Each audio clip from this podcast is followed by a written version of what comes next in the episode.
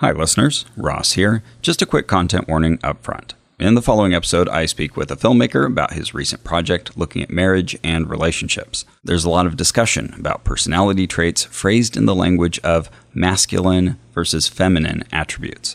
While there is some context in the conversation about how these traditional categories don't always map to specific gender or biological sex, it's understandable that these broad terms carry a lot of weight and baggage and expectations for a lot of people. Feel free to skip this one if that sounds like an uncomfortable conversation. Please know that I am not a relationship expert, neither of us are therapists or researchers, and be appropriately critical. Otherwise, please enjoy, and I hope you find some helpful ideas you can use in your own relationships.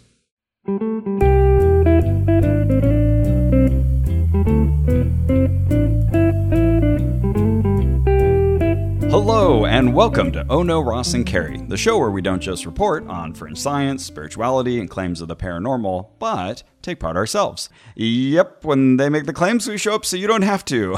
I'm Ross Blocher. Oh, I'm both people today. We don't have Carrie with us.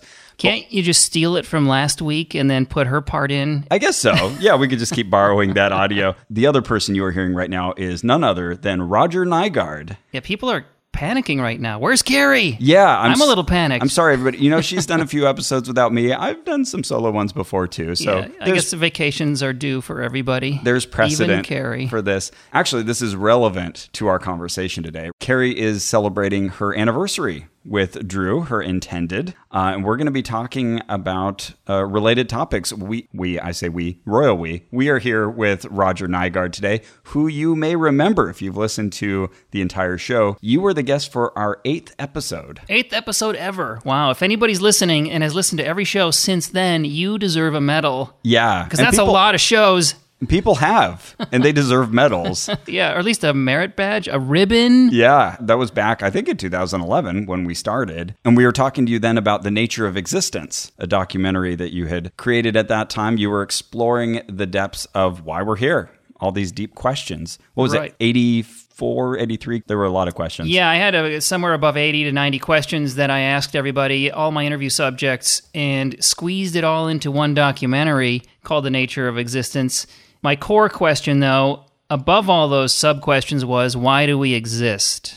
Yes. What is our purpose? Why are we here? What, what are we supposed to do? big topic? And I set out to solve it. And you did. The age old existentialist question. Philosophers have been wrestling with it Yeah. for centuries, and I went out and solved it. you didn't give away the answer on that episode, so you still have to go watch that documentary if you want to know the answer. But It's very Socratic in that Yeah. you the I, I the, what I try to do is lead the viewer in a direction so you can make your own decision or come to a realization on your own without me preaching to you. Here's the answer. Well, that's smart because, and, and I think you are right to resist just you know giving it on a silver platter because it doesn't work that way. However, when I made my next documentary that we may talk about today, The Yeah. Truth About Marriage, at the end, I just stood up and said, okay, here's the answer. In case you missed it, stop everything. Here it is. You did okay, so it's an 82 minute documentary, "The Truth About Marriage," and you do you solve it. You talk to lots of experts and uh, and a lot of couples.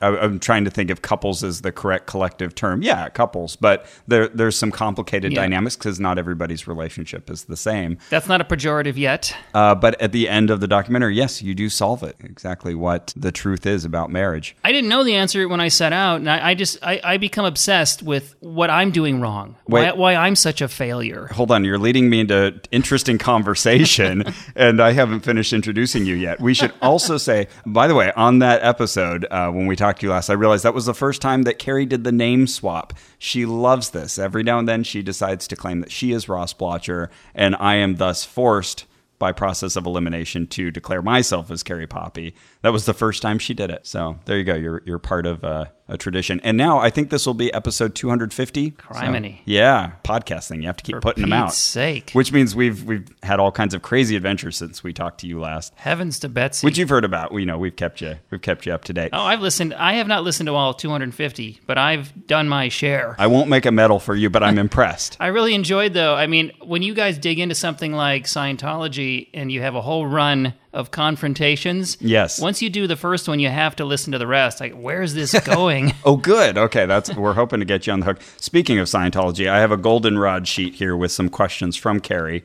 for you. the So- aforementioned Carrie Poppy. the aforementioned, that's right, who is here with us in spirit, but is physically with Drew celebrating. I should also mention that you have directed many other projects. People know you for Trekkies, My you first documentary Yeah. about Star Trek fans. delved into the world of Star Trek. Everyone wants to understand that better. There's And- a two. There's a Trekkies two. Trekkies one and Trekkies two. That's where I, I cut my teeth on documentary filmmaking. And I didn't realize until just uh, a couple days ago that you also directed Six Days in Roswell. I produced and edited that film, and it's about Roswell, as you may have gathered from the title. We went to Roswell, New Mexico in 1997, which was the 50th anniversary of the alleged crash of an alien spaceship in Roswell, New Mexico in Yes. 1947. Yes. when they had their first gigantic celebration where the town went alien mad, insane alien. You could get everything from alien beef jerky to alien pencils to alien beer.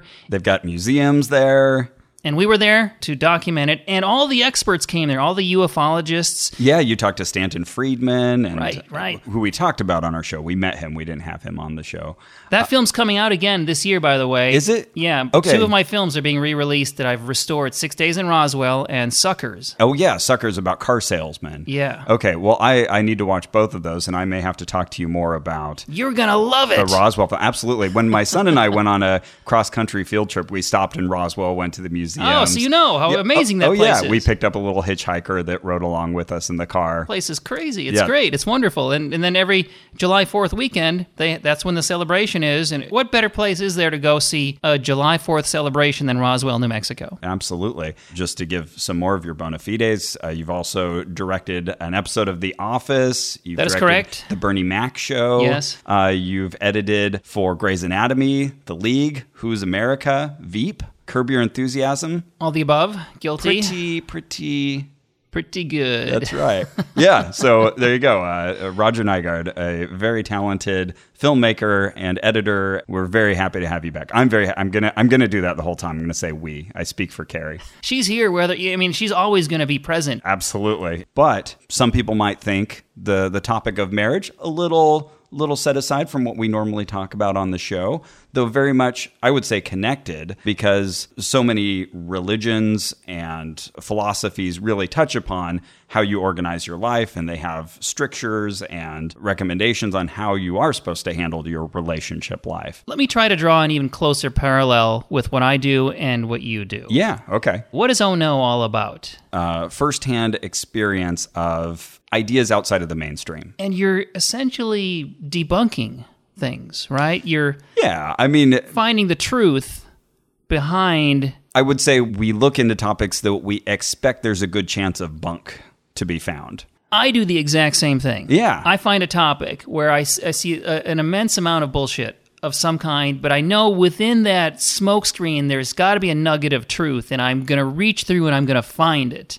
Whether Yes. it's with respect to our aliens coming here, Yeah. what's up with Star Trek fans, why am I here, and what am I supposed to do about it? And then in the current one, the truth about marriage, what set me off was thinking we all know the statistics 50% of marriages they, they end they fail right Yeah. if the definition Has of failure is they end yeah Okay. if that's the case let me let's assume i'm, I'm a car salesman Right. having made a film about car salesmen called Suckers. I can tell you a lot about them. If you came to me and said, I want to buy your product, and I said, You're going to love it. I've got the best product there is. Everyone's getting it. It's making everybody happy. Your life can't work without it.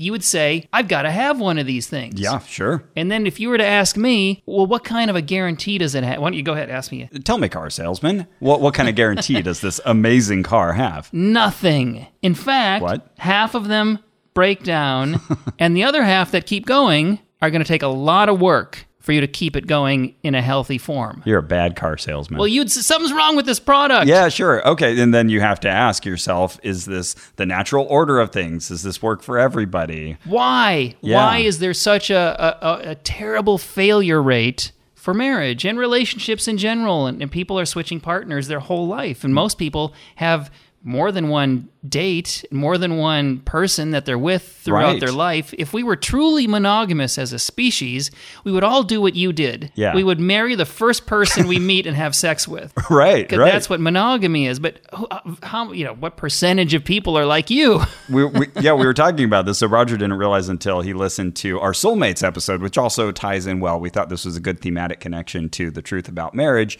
uh, because we were asking a lot of those questions about whether there is such a thing as a soulmate and the universe intends somebody for you, and you know that's who you need to find, and you know maybe a spiritual person can help you find them. So you found out from listening to that that I got married at 18 to my wife who was 19. We both went through a loss of faith, and we had a child, and all these things that normally would tear people apart. We're very lucky, and it's very rare that we're 19 years into this. It's hard for me to recommend that for everyone, but I realize that I, as a hetero male, having successfully married at 18 and kept this this marriage going, I fall very much into that mold of what society wants us all to do. and there's a reason why society wants that. You know, I, I realize A, that is very rare, and B, it's not for everybody. So why? What's wrong? Are you the one who's right? Is everyone else wrong or right? You know, what's going Or on? yeah, or do I just fall comfortably into a bell curve such that society doesn't hassle me? So we're all different. So if Yeah. we're all different, then obviously you can't apply a one size fits all religion stricture on everybody. Yeah. Or, or a cultural behavior stricture on everybody if everybody has different needs.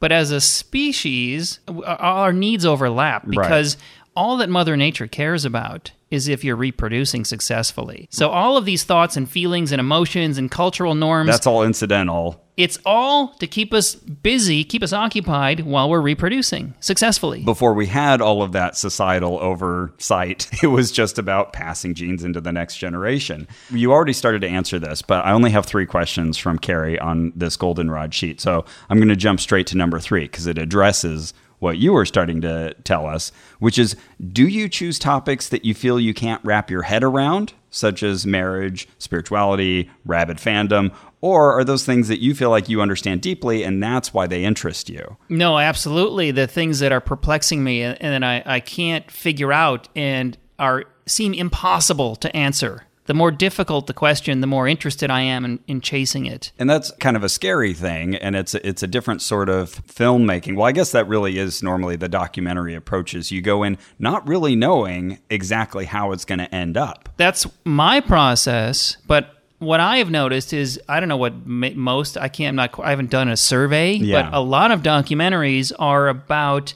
zealots trying to advance an opinion. Mm, lazy, propaganda or Slapdash. I mean, they, their hearts are in the right place most of the time. You know, your your water is poisoned, Right. Or your food source is bad, or you have a climate point of change view is, and you is set out to support it. yes, Right. And you build a case for the jury, which And is the audience. It's as good as the premise. right. But it might not be as honest as it could be if you set out with a questioning mind and a Socratic method. Depending where you start the process, that's going, going to affect where it leads you. And for me, I need a question that is seemingly impossible because it's got to hold my attention for two to seven years. Yeah, that's a long slog. And uh, This last one took me seven years to get to the end to solve this marriage perplexity. You've been talking about it for a long time. In my mind, you know, when I think of confirmed bachelors in my life, I think, well, first of all, of James Bond. But secondly, I think of Roger Nygard. Yeah. I mean, is that is that a fair assessment? in, Uh, in many ways. as you were starting to ask, Stone cold killer. Always on the side of good. yeah, And uh, not lots yet of married, and, and, and a string of failed relationships. I interacted with you once uh, when you were working on this film at the wedding of our mutual friends, Alicia and Juan. They were one of the couples I interviewed for the documentary. Right, and they they appeared briefly, but they weren't. Uh, yeah, well, they didn't make the final cut. The reason is, well, I inter- actually interviewed several couples and followed several couples in order to do a longitudinal study where Mm-hmm. I go to the wedding, meet them, interview them, and then check back three or five or seven years later to see what happened. Well, Carrie and I were at this wedding, and Well, I you're I an was- officiant. Yeah, I was engaged in this and I feel some sense of ownership. I'm very proud that the, I think it's eight weddings now so far that I've officiated. All of those marriages are, as far as I know, happy and intact. I don't know a lot of officiants, maybe only seven or eight who paid the $7 and filled out the form on the internet. That's right. That's what I did. At some point, I'll have to become like a more official secular officiant. but for right now, I'm a universal life minister. Ultimately, this particular couple didn't make the final cut because as I finished my first cut, which was two and a half hours long, they were still in it. Everybody was in it. So you're saying that Juan and Alicia are not interesting enough? What happened is they're they're so normal and wonderful. They are wonderful. perfect and beautiful. And what holds an audience's attention are the more exceptional Mm. couples, Mm-hmm. the more unusual couples. So I've got a polyamorous couple. Yes. I've got this super bachelor who gets married, That guy. Don Blanquito. Man, what a character. Cut to some Don Blanquito music right here. Okay. She runs her fingers through my hair when we watch a DVD. But my motherfucking homies keep on calling me. I wanna be single forever, but I don't wanna die alone. Bitch at home. Single for single for single, single forever. That gives you an idea of who Don Blanquito is. And another couple was a, a gentleman who was a screenwriter that I've known for a long time who met this woman at a party at my house. And they got married. She sort of became a mail order bride, essentially, from Eastern Europe. That's what I assumed from the documentary was the case because I thought, why is she with this guy? And I don't know. It seems. Why is anybody with anybody, right? You're right. That is the deeper question. We put the, the lens of our own experience on everyone else and we judge them. It's what we do Mm-hmm. because that's all we have is our experience to evaluate the world and other people. I'll say you had a slice of different parts of society, and I was doing my own little dose of judging as I was watching. But Good because take- that's I'm I, it's designed for you to do that. And so by the time you get to the end, I think that your judgment is changing from your initial impression where you're thinking Yeah. this guy is insane, what a douchebag to you know what, he's not so bad. he evolves a bit. He he turns a corner because yeah, he really does start out as what I would describe as a misogynist, just the way he's describing women. Um, but yeah, we- he's the ultimate misogynist. he's an extreme misogynist. yeah, I was I was trying to be I was trying to be gracious, but you're right. That is uh, exactly it. And then but but I mean that's common. You see you see it in uh, on Curb Your Enthusiasm. Mm-hmm. Leon Black is this is like Leon Black in real life. I mean, that's another important theme in the documentary as well is that we change over time. So our needs in our 20s might not match up with our needs in our 30s or 40s or beyond. Chris Ryan says that in the documentary that you if you're in a relationship with somebody or a marriage, you're not in a relationship. You're in a series of relationships with Right. that person Right. because you're both changing over time. So th- both of these variables shifting, it takes an, a, a very adept or you got to either be really lucky Mm-hmm. or have good counseling or figure it out and put the intention into it to figure out how am I going to solve these problems that will come up continually as each of your needs change independent of each other. So, just to loop back to Alicia and Juan, you saw this beautiful wedding and this handsome officiant at this ceremony, and you thought, this is just too unattainable for everybody else. We need something more relatable. Well, the wedding, you just never know. The, the wedding was the perfect setup. yeah. I mean, all the weddings typically are setups for what's going to happen next. I'm always, I've always got this thought when I go to a wedding are these guys going to make it? Mm-hmm. Because 50% don't. One of the psychologists I interviewed, Right. Yeah. It's Bill- a coin flip. Bill Doherty, said that he calls it the myth of exceptionalism. Nobody getting married thinks we're not going to make it. We're going to be one of the ones that make it. Right. Like everybody says, I'm an above average driver. 50% of them are wrong. right. And the other 50% are in for probably a very tough slog to get there. Yeah, the lies we tell ourselves, So or, I- so- or the way life changes on us, Right. despite our best intentions. So I didn't know where Alicia and Juan were going to end up. And I checked back many years later and I did an interview with them. Yeah. And they were doing great. They, there's no conflict really. They're adopting children. Yeah. I mean, their biggest conflict was wanting to have a baby, and and then she got pregnant finally, Yes. uh, kind of So unexpectedly, a- and adopted and and, and it was all happy child. endings and buttercups and compared to Does the other couples. drama? Sure, yeah. Well, okay. Well, I'm glad at least we aired that out. I, I remember though when we were talking to you at that wedding, you were asking a bunch of questions that was making me think, okay, he's trying to put together kind of the case against marriage. uh, but I don't think that's where you ended up necessarily. Well, yeah. I mean, I was grilling marriage. I put marriage Yeah. in the hot seat because if if a truth is strong, it can withstand any grilling. You don't have to defend a solid truth. I like that. A solid truth can stand on its own. That's Right. why you will see a lot of religious preachers or people holding doctrines that need a lot of defense having to work overtime Yes. to defend their position. Right. It's the things that aren't backed up by direct evidence that you need to have weekly meetings to remind people about or that shrink from questioning. One of my favorite quotes from Thomas Jefferson was question with boldness even the existence of a god. For if there be one, he would far prefer the homage of reason than that of blindfolded fear. Which I really like, you know, that, that says something in terms of just the, the process of questioning. If your religion is such that it forces you not to ask questions, that itself should provoke a lot of question asking. One of the physicists I interviewed in The Nature of Existence said if somebody tells you they have the truth,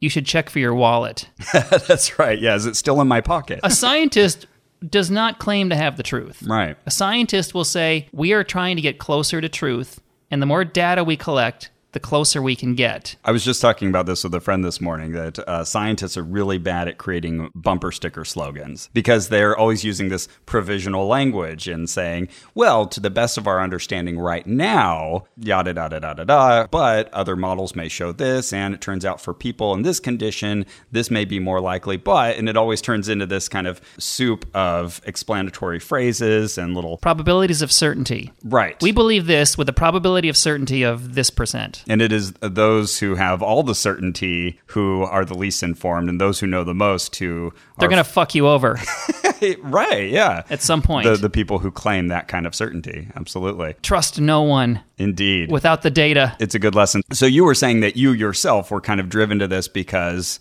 you wanted to poke holes at marriage and see if it held up, uh, and that you yourself. I'm not married, and why am? What's wrong with me? Why can't I pull it together? Why can't I get to the altar? I've tried. I, it was three times in my life where I was in love, and I was imagining myself with this person forever, Oh, getting married, having okay. children, and then disaster. One of the experts that you spoke to, you spoke to many authors and uh, therapists and people from A lot of marriage counselors. And and one of them pointed out, and I thought this was a good observation. You know, if you have a string of failed relationships, you know, at a certain point, you have to look inward and say, "Wait, is it me?"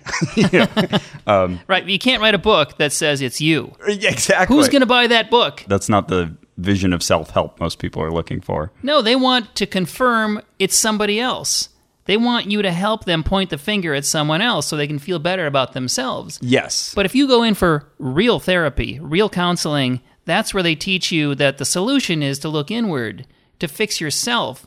If you can improve yourself, your partner or people you meet are going to rise to your level. I did find some very easy things that anyone can do to improve any relationship. Yeah. There are some very simple things. It's like, why don't they teach us this in high school? Yeah. They teach us math and science and reading and gym class, but there's no class on how to have a, a successful relationship. Yeah. The most important thing you'll ever do in your life is choose someone to spend your whole life with, and there's no guidance whatsoever. There's so many things that people say that about. You know, like why don't we have any classes on critical thinking, say, in school? And we do really rely on parents to transmit so much information that is not evenly or successfully transmitted by parents to all children. But so what we don't rely on parents to teach us trigonometry. we don't, or sex ed even now. Yeah, well, they're not qualified to do it.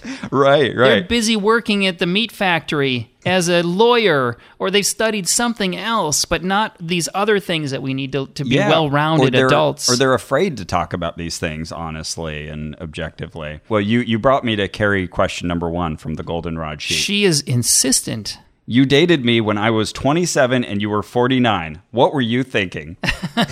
Well, what are we attracted to? What Yeah. are hu- men and women attracted to? You think about, okay, I like this person. Right. Why is that? Right. You feel you have these feelings of attraction. I mean, Carrie. Before you even speak to someone, I mean, let's let's let's talk nice about Carrie. She's Yeah. she's pretty. Uh-huh. She's smart. She's funny. Yeah. She's an amazing person. She's uh, engaging. Uh, She's going to listen to this and get a huge ego. Yeah, all those things are true. I mean, she had everything. And so when you feel I like this person, Mm-hmm. you want to get to know somebody. Well, why is that? the experts have answers. There is very specific things, and they have data that they have found from Match.com or the dating sites, for instance. Because if you look on the dating sites, people have these lists of things that they look for. Well, I want someone who's compassionate, who's good with kids, who is handsome, blah, blah, blah, blah, blah. Right. Well, what do they actually choose? They can look and see if they choose the things they say they're looking for. That's a good point. That's what sociological experiments and questionnaires and observed behaviors can help us disentangle, which is our stated desires and our actual behavior. Exactly. And Ty Tashiro, who was one of the psychologists and researchers I interviewed, he was the one who explained this to me. He said that what they found when they looked at the data on dating sites is that even though people had these lists of things, they all picked the same thing hmm. looks and money. Those are the top two things. And for men, it was looks first, money second. Interesting. For women, it was the reverse money first, looks second. Oh. And money equal, it's also resources, So there were- providership. Okay. Oh, I see. So money kind of lumps together some other considerations. Were there other things further down each of those? way further lists? down, but those are the two things that matter the most. Well, the third thing is how close are they to where I live? Right. Proximity. Yeah. Maybe the perfect person for you is in Nigeria. Well, how practical is Yeah, that? Not geographically desirable. Or chronologically, you know, that you can be separated from someone. So, what does it mean when you think someone looks hot, looks attractive? so much of that is uh, i would say ineffable like you know you're either attracted to someone or you're not and sometimes you would objectively think this person should be attractive to me and for whatever reason Well, there's two things going on. One is that we all tend to agree what's physically attractive. They've done studies where they take all the attractive people in Japan and America and then showed them to people from both countries, and everybody ranked them basically the same. So the hottest some- people in Japan are considered the hottest by, and by people in America as well, and vice versa, such as the 70% waist to hip ratio. Ah, that's the ideal ratio that men find most attractive in a woman. And in a man, it's 90%. The closer a man comes to waist that's 90% of hips, yeah that's the ideal Interesting. form that, that women look for in a man. and yet I, I hear about other kind of considerations that bake into that because then you would think theoretically all of us would be pining for the supermodel of our chosen gender uh, which isn't necessarily the case and, and one thing i remember hearing early on that kind of clarified things for me was that we look for partners based on how they make us feel about ourselves Right. so I may look at somebody and think like, well, she's out of my league or she just doesn't make sense for me, but I want someone who makes me feel important and makes me feel loved, makes me feel Well, that's why- comfortable. That's why something like eHarmony Mm-hmm. is kind of a waste of time. Filling mm. out 200 plus questions does nothing except find two people who are so desperate to find someone they're willing to torture themselves by filling out 200 questions because you can't take any two profiles and predict who's going to connect Interesting. based on the profiles until they're sitting face to face and they can gauge how that person makes them feel. I don't think any surveys, even ones well calibrated, would have necessarily brought my wife and I together. you um, obviously have a chemical connection. And you notice you found that early on. And you were, we're connected, we're attracted to people chemically. There's data. They've done studies. For example, there's a study called the T shirt study. It was done by Klaus Wedekind, Oh, who's yeah. a Swiss uh, biologist, anthropologist, psychologist. Wh- and where you like kind of present somebody's shirt to somebody else and say, smell this. Exactly. They had 40 shirts that men wore for a week, and then they had 40 some women, and they all smelled the shirts and ranked the shirts by which ones they saw, thought smelled the most attractive. Yes. And then they looked for correlations. Well, why do they this person? Why does this person find this shirt more attractive than the other? And what they found correlating was immune systems. Hmm. It's called the MHC, Major Histocompatibility Complex. There is a, a, a hundred or so different immune system genes, and so we're all somewhere on that spectrum with different immune systems. And what you find most attractive is when someone is more dissimilar from you. Two people with the same immune system genes, that, uh, immune system genes, will not in be that sort of like incest repulsion. Well, because if you were to have a baby, the baby will have a better chance of surviving if the parents have very different immune systems to draw Right, from. you get all these non-dominant alleles that then match up, and then you get uh, maybe diseases, inherited traits that you don't want. and so when you kiss somebody, you go, "Wow, there was a spark there." And it's your body gauging chemically, among other things, whether you have matching complementary immune systems. Yeah, And if you don't, you're, you're going to go, yeah, you know, he's attractive, but we kissed, but uh, it just was no spark. It's amazing that experiment could show that because it's based on smell and we think of pheromones. We did an episode on that and humans have a very underdeveloped nasopharyngeal receptor whatever it is that you know is supposed to smell pheromones in most mammals. But that does lead one to think that there's something to that. There's Are- enough there for us to, to get the information we need yeah. to be an adaptive trait for reproduction. But it's all about why is Carrie so attractive, right? Yes, uh, that's right. We're still looping back to that. One of the questions that I asked a uh, writer named Matt Ridley, yeah who who's wrote The with him. Rational Optimist and The Red Queen, he said that they did a study, there's always a study, where they asked people what age is the most attractive to you? Who should you be dating? Hmm. And women generally pick someone about their own age, maybe a year or two younger, no matter how old they got. okay Men said 23, no matter whether they're 80 or 18. oh wow that was always the target you're either looking up or you're looking back So, why is that? The reason is because men are essentially fertile their entire life. They can father a child uh, until the end. Whereas women, they have a more narrow window of fertility. Obviously, once a woman hits menopause, she's no longer fertile. Yeah. And there's a peak fertility that they reach at a certain age. When a woman is at her peak fertility, obviously, on average her attractiveness tends to coincide with that. Her ability to attract men coincides with her fertility. And what is fertility? It's health and youth. the uh, evolutionary explanation seems pretty straightforward there That's why older men generally date younger women.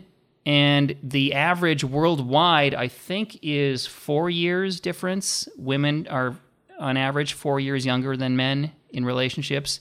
Okay. And maybe it's two years in wealthier countries, and it's maybe six to seven years in uh, poorer countries. Oh, interesting. I love statistics and th- those kinds of insights that they can give us. My wife is a year older than I am. So, Well, you started young, right? And you so Right. you're you're evading th- these uh, particular right at the time, we were relatively so very close to each other's You're both age. fer- fertile and ready to go, That's and right. and uh, had a chemical connection, and so worldwide, women are looking for, on average, and this you can't, you know, when you generalize, there's always exceptions, but on average, women are looking for providership because she's going to be pregnant at some point. point, and when you're when a woman is pregnant, she can't go out and work. She can't go out and hunt. She can't go out and forage. And so she needs someone who's going to bring her provisions. when talking about this subject, it's so easy to get into this language of traditional gender roles and Right, but uh, which tradition? 1950s? right. Or from 50,000 years ago? Well, there's that, yeah, but there's kind of like this undercurrent of men are from Mars and women are from Venus sort of thinking, and you know, men behave this way and women On for this. average. On Right. average. So, so I There's always exceptions. It's important to remember, right? Every, every one of those statements, I think every statement we've made so far comes with exceptions. But It- you have to generalize too if you're going to make predictions. We call this pattern of behaviors, one pattern of behaviors is called masculine, and another pattern of behaviors is called feminine. Right. We've put the, a rubric, on, that uh, an umbrella over both of those. Yeah. But I have both. Sometimes I'm in my feminine and I have needs, Yeah. and sometimes I'm in my masculine and I have masculine needs. And a, and a woman, similarly, she'll have masculine needs. For instance, when we in the workplace, everybody's in a masculine mode. yeah. So that's kind of what helps screw up passion for people when they after work when they can't gear shift. So you say masculine mode because you're referring to like getting ahead and making numbers and proving yourself Yeah. and being heard. and- Yeah. Okay. As opposed to being emoting and communicating Right. Okay, and so- sharing and other, I don't know what do you want to call them softer Right. emotional Right. versus logical more hard based pursuits endeavors feelings And I think in the same way that you're kind of asking all these questions of marriage, I think nowadays culture is is so intensely focused on asking questions of those assumptions about what is masculine and what is feminine. So I, I like what you do in the documentary is that you talk to so many different experts who have very differing opinions on things, and you just kind of layer them next to each other. And one person will say that very men are from Mars, women are from Venus kind of thing, and then you directly then have someone saying something uh, very different right after them, and it does force you as the viewer to compare and contrast and realize, oh, these can't both be exactly right. Yeah, I just want to know the truth. I don't care who wins. Men don't have to win or women don't have to win. I mean, there's something that's actually happening objectively and I'm trying to understand what's going on so that I can fix it for myself Right. and have a better relationship next time. So the answer for Carrie was that uh, she's just a, a good package. Yeah. And, uh, and and she and she was willing to go out with you, so it worked out. Yeah, well, you know, we had a lot in common culturally Yeah. and philosophically, and we had a lot to talk about, and we still do. And so that's why we're still great friends. now everyone's going to want to go back and listen to that episode again like wait they were dating and she did follow up with clarifications she said jk mostly i don't mean it like he was a predator or something just now i can't imagine dating someone that much younger than i am even by percentage so she's Yeah, she's falling into these kind we of bell covered that. We yeah exactly. Yeah that uh, at at her age now she's not looking back and saying i should be dating that guy. Well, we have to separate questions because we, we often conflate things by saying you should or shouldn't date somebody like this versus you should or shouldn't be attracted to somebody like this. Yeah. You can't control what you're attracted to, it's built in. right. You can control behavior, yes. But you may, if your behavior is out of sync with who you are as a species, you're, Right. there's gonna there are gonna be frustrations that have to be dealt with in some way, or they're gonna explode in some unexpected or unwanted way. Right. Yeah. And we, we've talked about this on the show. Carrie and I recently, she had brought up how there are people out there who have attraction to children and they don't want that attraction, but it's there and they have to deal with it. You know, for the people who do struggle with that and manage to not act on it, that's noble. There's nowhere for them to go. Society just doesn't give them Uh, easy ways to deal with that. it doesn't work obviously in our society we've made decisions about what is correct and incorrect behavior And- and, we've drawn lines like the age of 18 for the most part Yeah, those are good lines to have, and, and that's a case where we can all kind of agree. Like, yeah, you're right. That is that's a taboo for a reason because there's consent involved, and you know, how old are you before you can consent? i mean there's an argument that a person under the age of 25 still isn't ready to make decisions Right, their prefrontal cortex is still developing. ask the insurance companies they know that So there we go. Carrie was 27, so her prefrontal cortex was fully developed. yeah she was ready to go she knew what she was doing in Yeah. fact i'm the aggrieved partner here Oh yeah. yeah See, I don't I don't know any details. no it was uh, she's she's uh, she's the kind of person there's nothing bad you can say about carrie And everybody's still friends and everything. So uh, it, it was a teasing question, but uh, a very good answer. but valid. Like I said when we started, there's nothing that's off the table. Excellent. And and if there was, how could I make a documentary and ever approach the truth if I was afraid to look at something? That has to be a, a constitutional thing for yourself. It sucks. It's hard. It's not easy. It's easier to to ignore things and to live Right. in a delusional bubble. or to get easy, quick answers. You know, which which is very much related to I think the theme of our show is that aspects of you know pseudoscience and alternative medicine and religion are often organized around giving you answers for whatever questions are in your life. And usually they're those important ones about like why am I here and who should I be with and how do I contribute and how do I live morally and all of those things. And so they offer these easy answers. And sometimes they're more quotidian than that. Sometimes it's how do I lose weight? How do I look great? You know, and and all these people are willing to make money off of selling you something that will give you a shortcut to that. You know, hey, wear this belt and lose belly fat. Uh, but life's not like that. Life is hard. You have to work for these things. We didn't have to ask those questions 200,000 years ago when we lived on the African savannah in small tribes. That's how we evolved. We evolved for that environment. That's what's normal for us. Living in a Right. group of 150 or fewer, where everybody shared everything. We didn't have questions or worries about where am I going to get my next meal or who's going to take care of my baby if my husband dies. It's a collective. Any one of these children could belong to anyone, and so everyone loves everyone. Everyone works together, they share everything. Chris Ryan argues that they shared shelter, food, sex. Everything was owned by everyone. Right. In a sufficiently small group. Yeah, it doesn't work now. That's why Right. monogamy is the rule because there's 7 plus billion people. And that kind of a situation no longer worked. And the dividing line was about six to 10,000 years ago with the discovery of agriculture. And so now all of a sudden you need to keep people in one place so you can't be nomadic anymore. And oh, shoot, now we need like a social structure. We have groups larger than, you know, like 125 or whatever our brains are kind of built to cope with. Dunbar's number is about 144 gross, we call it, right? 150. Okay. Yeah, yeah. That's how many people we can keep track of emotionally. And let's say someone new comes into our life, that means someone has to go out. Right. It, it is a zero sum game in that sense. That's what we're built for. And so then the idea was that marriage kind of entered the scene as a way to uh, hold contracts and ensure you could pass along your property into the next generation. Yes, but a little before that, what was happening was these nomads stopped walking around gathering food and they stayed in one place and started to think, you know what, this is my land. Mm-hmm. These are my domesticated animals mm-hmm. and this is these are my children and my wife and I want to make sure that I am leaving my possessions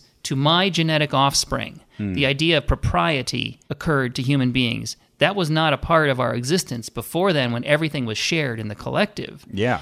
So, how do you do that? Because the man is out hunting, he's out working in the field. How can he be sure it's his child? A woman knows because it comes right out of her. Yeah. it's her baby. One of the experts said something like 10% of children are not the offspring of their assumed father. Genetically, when they did tests, that's what they discovered. That's wild. So, if 10% of children are, quote, bastards, that means there's a lot of cheating going on to get to that 10% level. Yeah. There's a lot Oh. of mate switching Right. happening. Because not every act ends in pregnancy. So if you are this male figure in the society that's now evolving after the agricultural revolution, where you want to make sure that your offspring are inheriting your goods and you're off working in the field and so you can't practice what the biologists call mate guarding 24/7 to make sure no one gets quick gets gets in there and impregnates your woman Right. what evolved was the idea of marriage, which is a way to build a social fence around the sexual behavior of women. So when men are off working in the fields, they know this social fence now is, has been erected around their, their woman. Therefore, marriage was designed or invented to control women's sexual behavior. Not men's, because if you look in the Bible or the Old Testament or any religious text, you'll see that adultery is a sin against uh, women, not men. Right. Because women can get pregnant, men can't, so it's not that big of a sin. and uh, the Jewish bloodline is calculated through you know your maternal line because that's the one you can know for sure. Right, because men are philanderers and they'll take opportunities and it's designed, it's built in. That's what they were doing when they lived on the African savannah. And it was natural. When, when they found tribes, I mean, the, the scientific method is they, how you make a theory and then you go and look for modern day tribes that are still existing that way. And they have mm-hmm. found tribes in Mongolia, South America, etc., that still exist in this old fashioned style. Some tribes, for example, when a couple would decide we're going to become a couple, you could still be in this collective and, and have a special partner. Yeah. They would have a special night, the wedding, and part of the honor of that wedding for the bride was for all the men in the tribe to have sex with her Oh, on her special really? night. It was a great honor. Okay. And, and the husband is very proud and he's beaming. All these men are having sex with his woman. And we put everything through the goggles of our modern experience, our modern culture. And we, it's hard not to judge other cultures. We tend to look at our culture, well, this is normal because this is what I grew up with. Yeah. What they do in India or what they do in Pakistan or what they do in China or what they do in South America Right. or wherever, that's weird. And wh- where do you separate the cultural imperialism of that vantage point and the objective things that we can look at and say, okay, well, we have good reason to say that this is a line in the sand that we draw. Well, we have to draw lines in order to maintain stability in society. But once again, Mother Nature doesn't care as long as you're successfully reproducing. That's the only metric. And, and so much of society is, is pulling us away from just what evolution gave us. Because people often combine evolutionary theory with social Darwinism and the idea that evolution dictates what we should and shouldn't do, which is not true. We have the ability to look at what evolution gave us and how it brought us to the present and fight against that and say, you know, well, we have ethics now that tell us that this is not one size fits all, or you don't enforce uh, women into uh, being progenitors of children, etc. No, we're, we're not trapped. We have frontal lobes. We have very powerful brains that allow us to re examine our, our environment and decide, I'm going to do something different. Well, thanks for that, evolution. It's probably a mistake, and it's probably going to leave to the end of our species, or as they call it, the, the great filter. Have you hmm. heard of that phrase? no. This is part of the Fermi paradox. Having made the six, my documentary Six Days in Roswell, studying are are aliens Oh, yeah. coming here? Why are aren't they they, here? here already? Where are Yeah. they? We've, we've been listening for decades, and there's not a peep coming from the sky. Right. And it took us four and a half billion years to light up, essentially. So, Yeah. where are all the civilizations that did it in three and a half? They've had 13 billion years to get started. Yeah. And It's so a problem. The theory that comes from that is there's something called the great filter that if a species becomes too intelligent, they ultimately self-destruct because Hmm. they become able to to invent the means of their own demise and they can't help but push that button. Okay, I've certainly heard that idea suggested, especially when we were in the midst of atomic fear. Well, we're pushing the button right now. I mean, it's a slow, seems like a slow motion button, but we're spoiling our environment. Yeah. We're d- destroying, slowly destroying our habitat. But you have to add that to Drake's equation, you know, when you're looking at habitable planets versus, you know, the number of stars and, you know, you're subdividing by all these factors. One of those factors is how many advanced civilizations self destruct. And, 100% according to the great filter. uh, okay, well, that's, that's Because- worrisome. but I can't argue against it right now. Things What- aren't looking too great. Well, yeah, we evolved on the African savanna to survive in that environment. And all of our behaviors that we had in that time period now, we still have within us. And many of them are adaptive, and some of them are no longer adaptive. In fact, they're maladaptive for a, a culture that has nuclear power or has bioweapons. Right. Or the means of its own demise. and uh, and with every new birth, every blank slate new human emerges into the world with that same programming. It doesn't change much from generation to generation. So everything on top of that has to be all through nurture and society that we program people anew. All of that accumulation of of culture, of advancement, all has to be encoded freshly with each new generation. And if you look at the variations in that encoding, there are things like sociopaths, Right. which are what three to six percent of the population. Oh, I, I was uh, If- hearing and hoping smaller than that. Like, yeah, 2%, something like that. If you know twenty people, one of them is a sociopath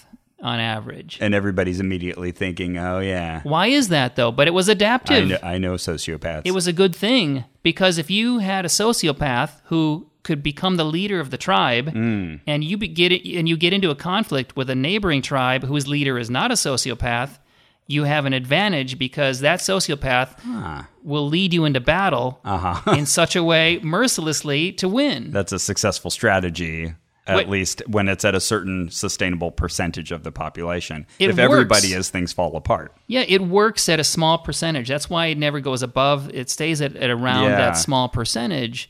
And now sociopaths in charge of nuclear weapons or the economy or whatever can be Make a big things problem. go really badly for the other 98% or whatever it is. Yeah. You kind of want a sociopath though if you go in for surgery. Hmm. Or uh, a pilot who's flying your airplane. Someone whose emotions aren't getting into the operation of their skill. or your Wall Street advisor. a successful Wall Street plan is not one that involves emotions. It involves following the plan. Which leads me to question number two from Carrie. Define a double blind study.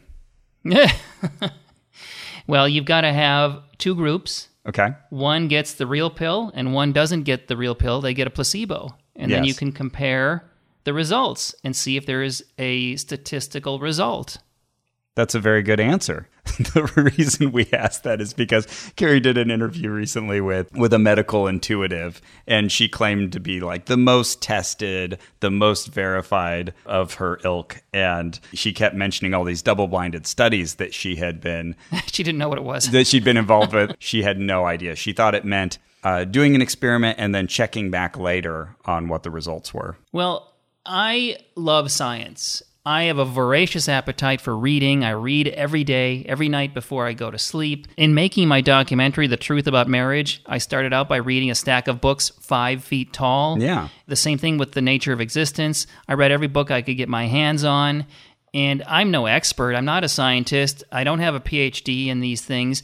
I'm just curious. I'm Yeah. a guy with a lot of questions. And you know which questions to ask. Well, I've absorbed a lot, and Yeah. I go where my curiosity takes me. And I will be the first to admit if I don't know something, and I don't know a lot. In fact, I'm just smart enough to know what an idiot I am. That's a healthy position. well, you you pass. You you very well described a double blind study. well, I happen to have read about that one thing. I mean, so I got one. Doesn't Yeah. mean I'll get the next one. That's okay. There's no more questions here about the capital of North Oh, Dakota darn. or anything. Bismarck? hey, you got it. Perfect. Well, I grew up in Minnesota. Oh, so hey, okay. close. Yeah, close enough. What's the capital of Minnesota? Let me think about this. Because most people would want to say Minneapolis. yeah, and they'd be wrong. That's not it. Wait, let me think about this. The Twin Cities. What's the other one? yeah, St. Paul. Yes. Okay. Well done. All right. Whew. Ross is way smarter than me, people. I, I would not. Uh, I would not venture that.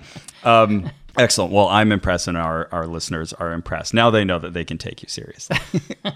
Yeah, well, don't take me too seriously because I am a goofball. Hello, this is Ross, interrupting myself and Roger. Uh, first of all, let me clarify there's a crucial additional component of double blinded studies. Roger had the right setup. I was content that he got the idea, so I didn't press him to finish.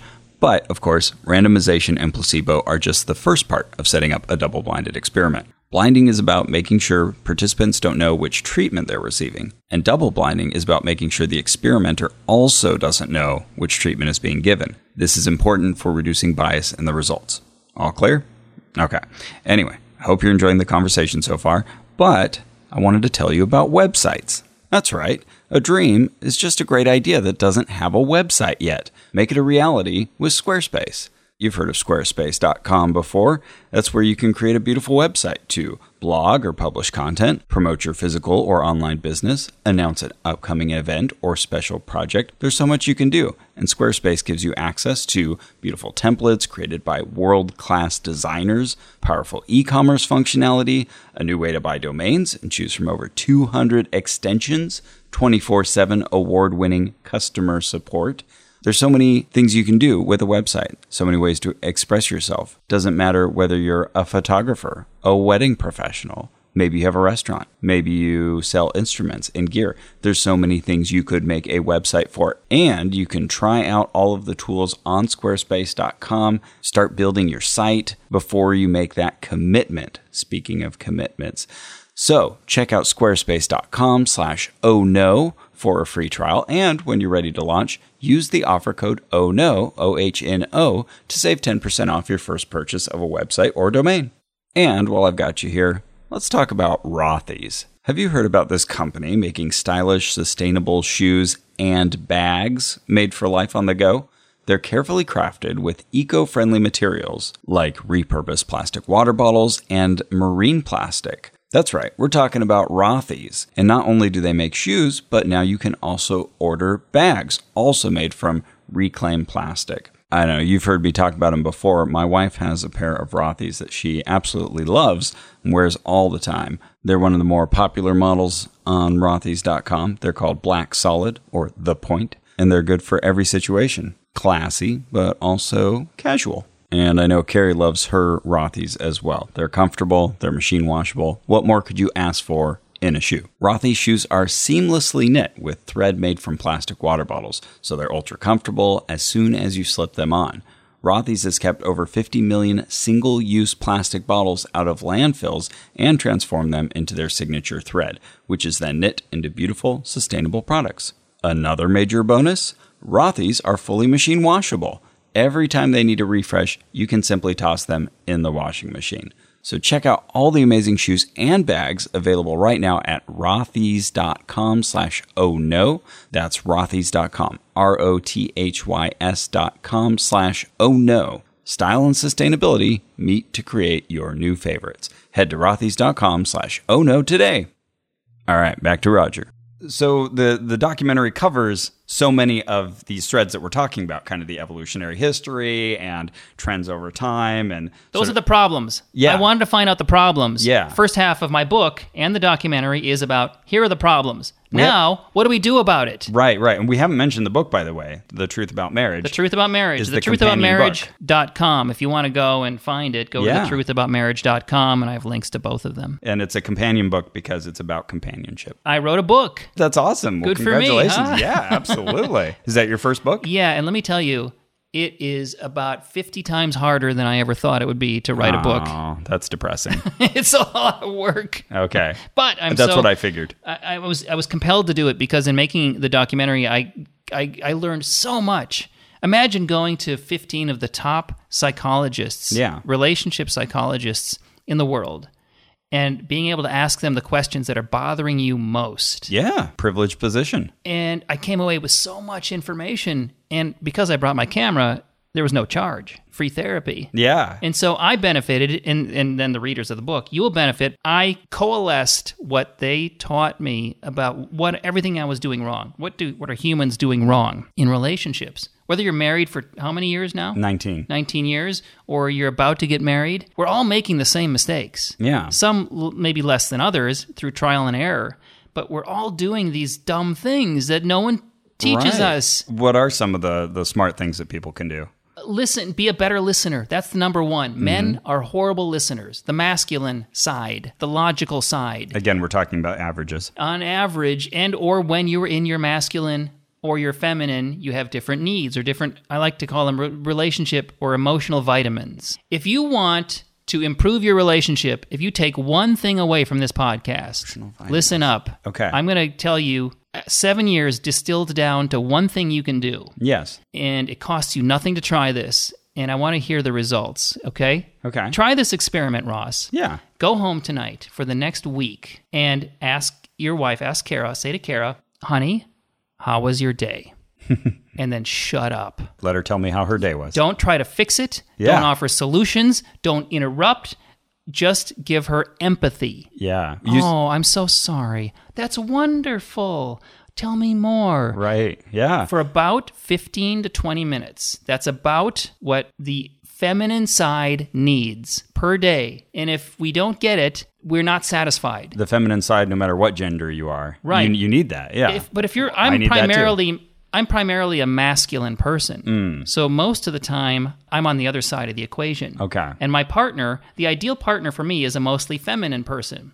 Whether you're gay, straight, or anywhere in between, what the experts have told me is that the best union is a masculine with a feminine. Hmm. Or opposites. We're mm-hmm. meant to complete each other, not duplicate each other. That's interesting. In in many regards, I would say in my relationship with Kara, I am the more feminine and she is the more masculine. Not in all respects, but as far as those traditional That's probably go. why you mesh. You mesh Yeah. well because you're a good match in in that masculine feminine energy thing. So you need some listening probably from her. Right. Yeah. And I'm vice the one versa to different listening. amounts. I like musicals. You know, she But likes cars. Human beings need to be we need to be recognized. We need to be heard by Mm-hmm. Yeah. the most important person in our life. So that means shut off the TV, And you- put your cell phone on airplane mode, make eye contact.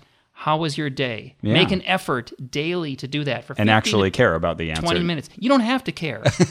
but you got to you got to pretend you care. That's nice if you do, but Yeah, that's a plus. It's great. But the other person doesn't really need you to do anything except just listen. so th- this Because- is especially helpful for the psychopaths we were talking about because well, they learn how to pretend to have emotions over time. The last person you want to date is a psychopath or a, a sociopath. highly manipulative. It'll yeah. be very unrewarding for you. There- so there are ways to avoid them. I mean, the Yes. number one sign I think is the pity play. Mm-hmm. You know, oh honey, I don't feel good today. Will you do my work for me? That kind of thing. Right, Oh, right. my cat uh, died. I can't. Could you take care of this for me? You said something when you were mentioning listening that I think is a really important lesson for relationships. And that was when you mentioned not wanting to fix things. Yeah, shut up and listen. That's something that I've learned because I tend to hear someone talking about something that's wrong in their lives, and I take that as you want advice or Yeah. should I tell you what No, to do? they Nope. don't. Nope. don't want your advice. It's Just- a consultation with no advice given. Because there's sort of this implicit if I'm giving you this advice, that means that you haven't somehow thought of this yet.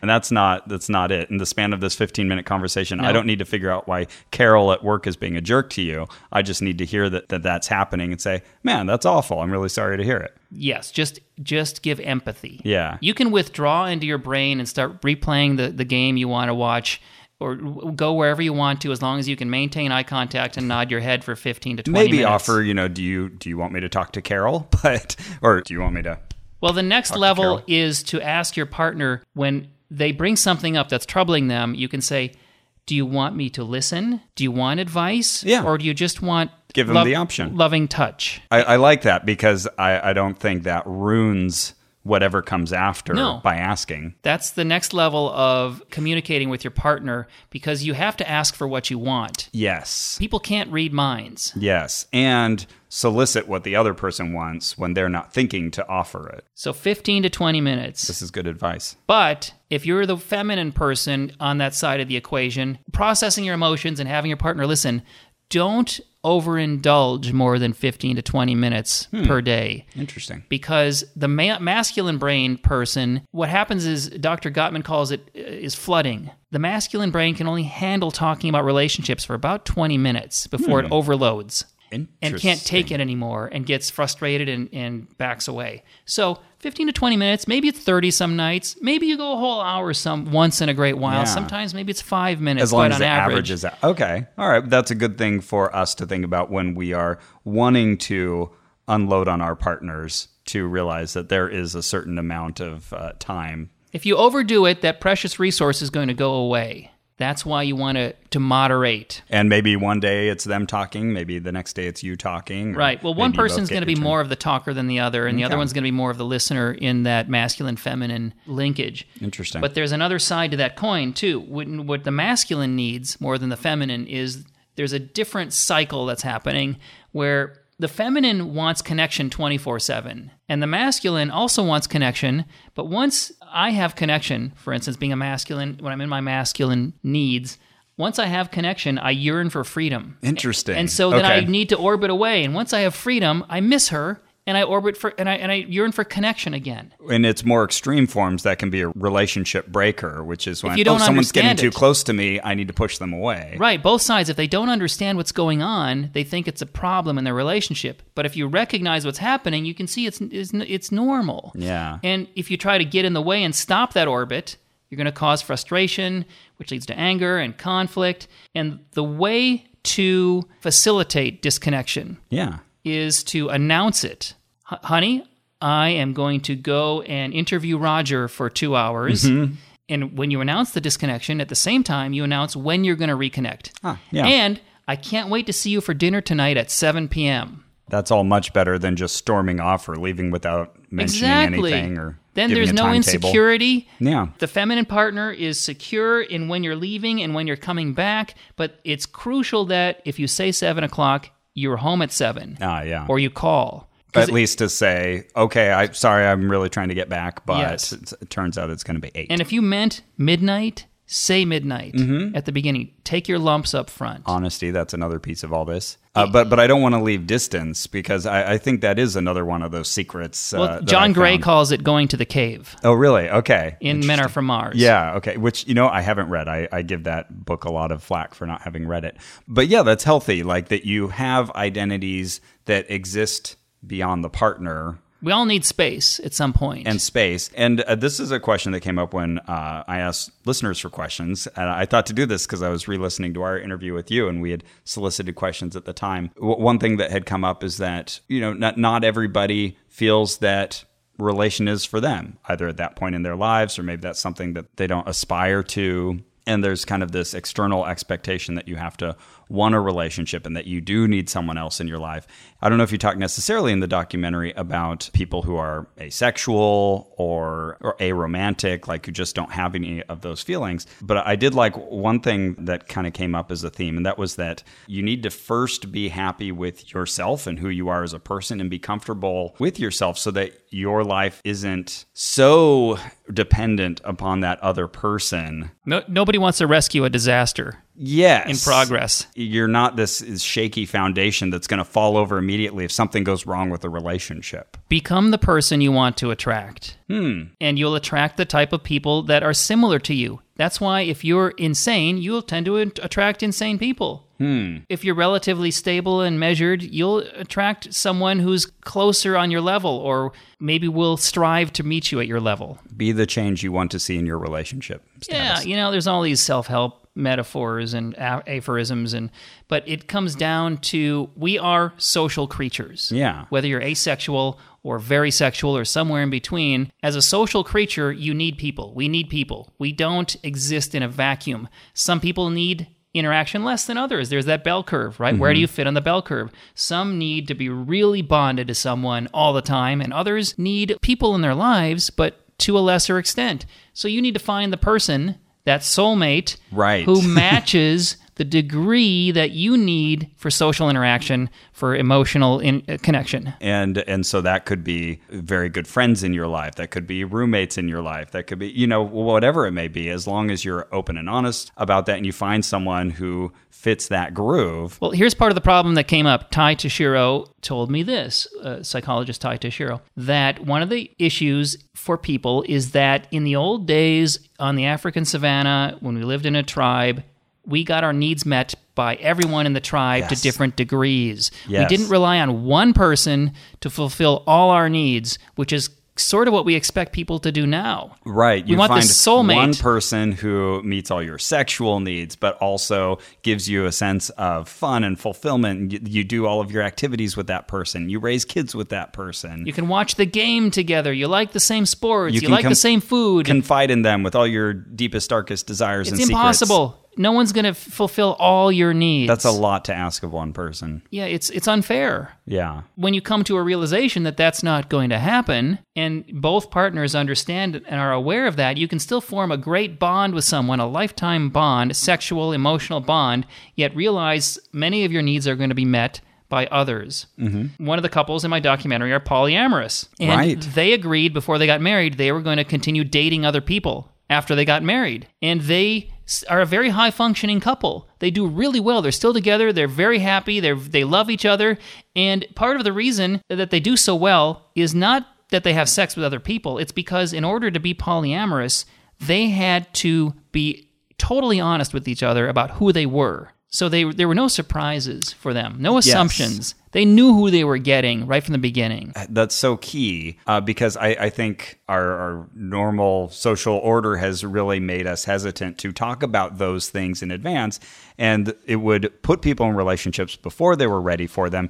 And then they got to clamber out of that hole and say, wait, are we compatible? Do, do you, I'm really into this kink. You're not? Oh, well, shit. The number one thing that the experts told me that someone can do, if, if, if someone is listening to this podcast who's thinking of getting married, Yeah. who's engaged, Carrie, the number one thing all the marriage therapists said Yeah. that you can do that most people don't do. Let me back up a little bit. Religious couples tend to do better than non religious couples Hmm. in happiness and longevity in their relationships. Yeah, interesting. It's not because they're religious, it's because they're forced to do premarital counseling. If you want to give your relationship a real chance to beat the 50% failure rate, what you should do is premarital counseling. And all that means is meeting with somebody who is objective and helpful and can help you discuss what your expectations are for each other and for the future. Bring up those questions that are awkward for us to ask each other. Exactly. In the in my book, in the appendix, I made a quiz for people to take who are thinking of getting married. Ah, interesting. I got the idea from a divorce attorney that I interviewed named, Yeah. named Lawrence Bloom. He said, he told me that when people are getting divorced, they obviously have to create a financial disclosure statement.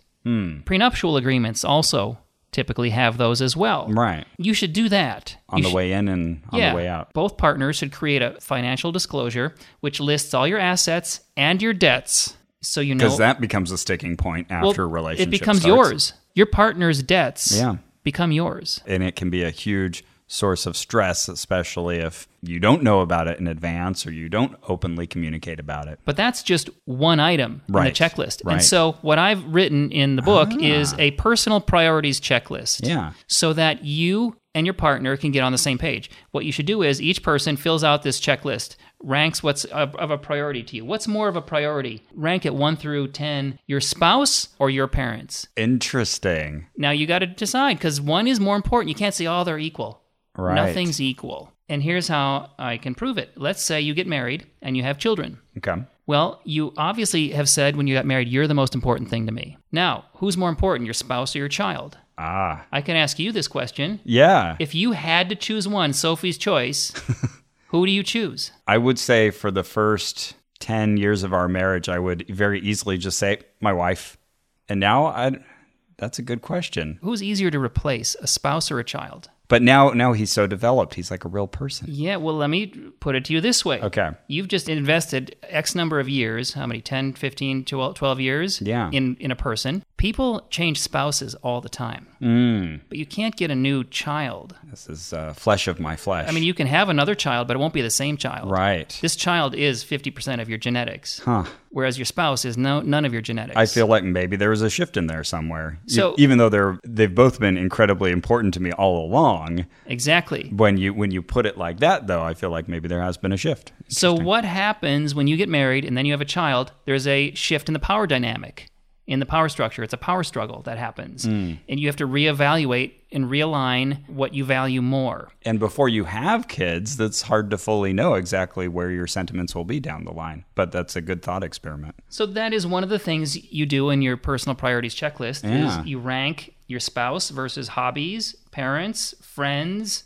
children from an earlier relationship, saving, And are these charity work. Are these all things where you want to be largely in accordance? You want to be pretty close to each other? what if you're not? Right. That's a source of trouble. Okay, well, I was going to say, d- does that mean that if they're different, that's an opposites attract good thing? It's a balance, or does it mean you're incompatible and that these are going to be problem points? What if you're really good at saving and your partner is a spendthrift who can't save a dime? Okay, yeah, that sounds like where you want to be Trouble. aligned. Yeah, It's going to be trouble. absolutely. You have different values. You see the world in very different ways. So that's the first part is to do a, a checklist. And the second part then is to fill out a questionnaire where you answer some questions like what's your dream home? Where do you want to live? IKEA or antiques?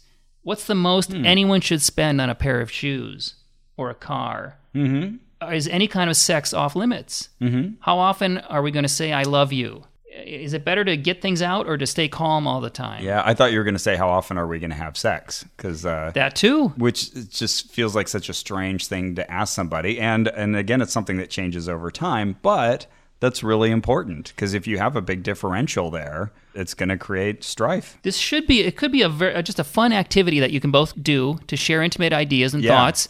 With the goal of, for doing this is to create a new mutual priorities list that you're Right. both in agreement on. I mean, you don't have to agree on everything, but you'll know, understand, and agree where you both stand. Right and then when those things arise instead of turning it into you did this and you're like this it, at least you understand like oh well i knew that about you and okay well how do we work around this now it's a solvable issue Exactly. How many bank accounts should you have? One for each of you? One f just for the relationship? What a lot of people do is here's my bank account, here's your bank account, here's the third bank account for the relationship. Mm-hmm. Yeah. And I'm going to put in 70% of my earnings, and you're going to put 30% of your earnings into that relationship bank account. My dad and my stepmom are former math teachers, now retired, and they do that. They have his bank account, her bank account, shared account, fund for travel. It's it's so much more organized than anybody else I've ever met. But it, you know, works out beautifully. And then, you know, oh, the car needs repair. Okay, well, I'll contribute 50% to that. you contribute 50% to that.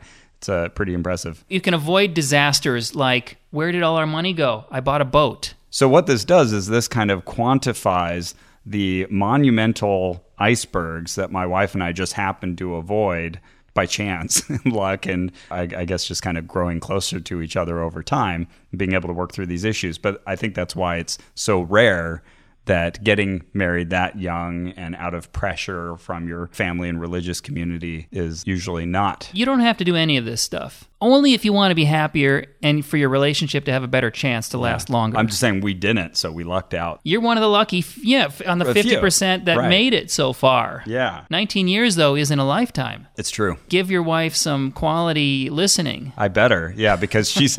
it's so funny. Uh, she has encoded so many of my memories. She knows more about my family than I do. She knows all these.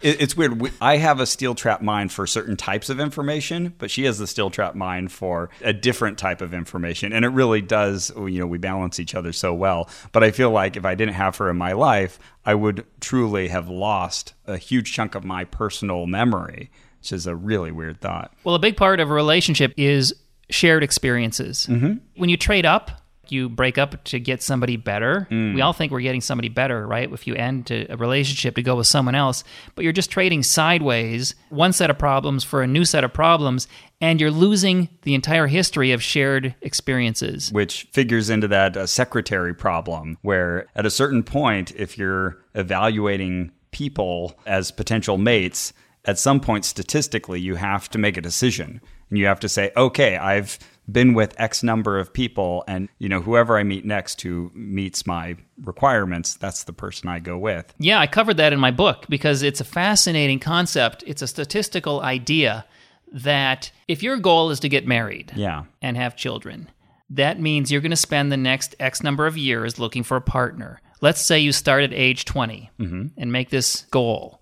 Now, you want to be married by age 40, so that gives you 20 years. Let's assume it takes a minimum of six months to evaluate if somebody is marriage material. yeah And that means over those 20 years, you have a maximum of 40 potential prospects that you can thoroughly examine yeah yeah to That's- determine. that's a lot Okay, so here we go. Now we know the number, right? Uh huh. 37%, right, is Right. the percent that this gets right in any given situation, whether it's 40 choices or 40 million. As, assuming that you don't have the ability to go back and Right. get someone that you've already passed up. Which dating, you can't go backwards once it's you've That's true.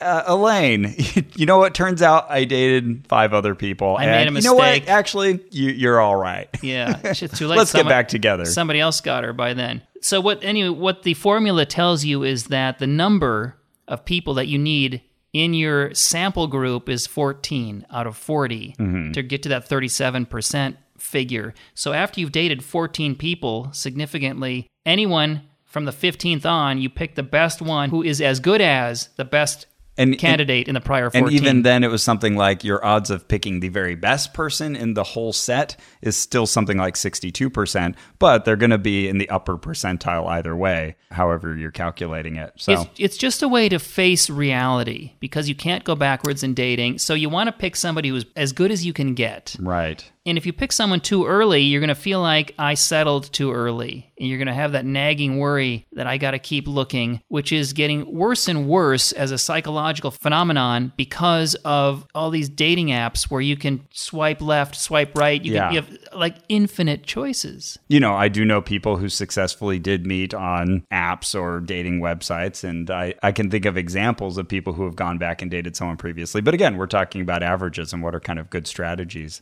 If you've dated 14 people, around 15, you're ready to settle, is what Okay. this theory is saying. You've, Okay. you've got enough of a sample group to, to be able to gauge when somebody's a good catch. So, so what has all this done then for your life? I've, I'm vastly better prepared for my next relationship. Okay. I'm a better listener. Yeah. I'm, a, I'm better now at understanding empathy.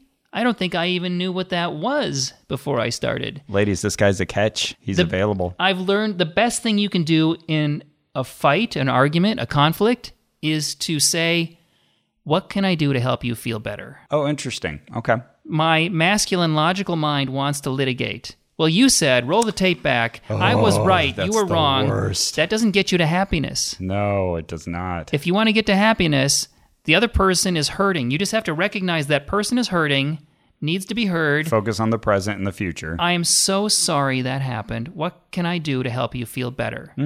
That's the quickest path back to happiness. I like it. I wish I had known that 10 years, 15, 20 years ago. Yeah, and I hinted at earlier uh, one piece of advice that I really liked in your documentary. One of the experts you talked to was saying that you need to avoid in in those conflicts. You need to avoid a you phrases and focus on the I phrases. Yeah, never say you. Instead of saying you, are a slob, You always blank. Yeah. you say, I get anxious when the house is untidy. Mm-hmm. Can you please help me with that? Right. Well, you're going to be much more willing to step in and help me if I put it that way than if I say you're such a slob, you're always a mess, you do this, you do that. You're, ob- you're now you I put you on the defensive. Right. That's the basis of cognitive dissonance. Now you are tasked with disabusing me of the idea that you're a sloppy, lazy, mean person. Well, I'm not those things. So let me prove to you that I'm not because I did this. And remember when I did that? Honey, I feel so sad when the garage is a mess. Hmm. Can you help me with with this? I mean, you're you're ready to help me now, right? Because Right. you don't want me feeling and you don't want me have having this pain. And there's an admission, I think, in that I'm not perfect, and maybe this isn't the most rational way for me to feel, but it's how I feel. So let's let's figure out a solution together. Also, you should get rid of the word should. Ah. It's called shooting all over somebody. I love it. you should know when I'm unhappy. You should know when. I'm hmm. going to go to my mother's house on Sundays. You should know this. You should do that. Nobody should or knows anything. So you Tell should them. not use should. Eliminate I like that, that. from your vocabulary. See, these are helpful things to just be mindful of. That's a very simple rule that you can incorporate into your life. in And the heat of the moment, we don't think of these things. you can change the trajectory of your relationship right now, Yeah. radically, by being a better listener, announcing your disconnection and reconnection, substitute I for you, Mm-hmm. eliminate the word should. There's four things you can do easily right now. Why didn't they tell me this in high school? Right. yeah, totally.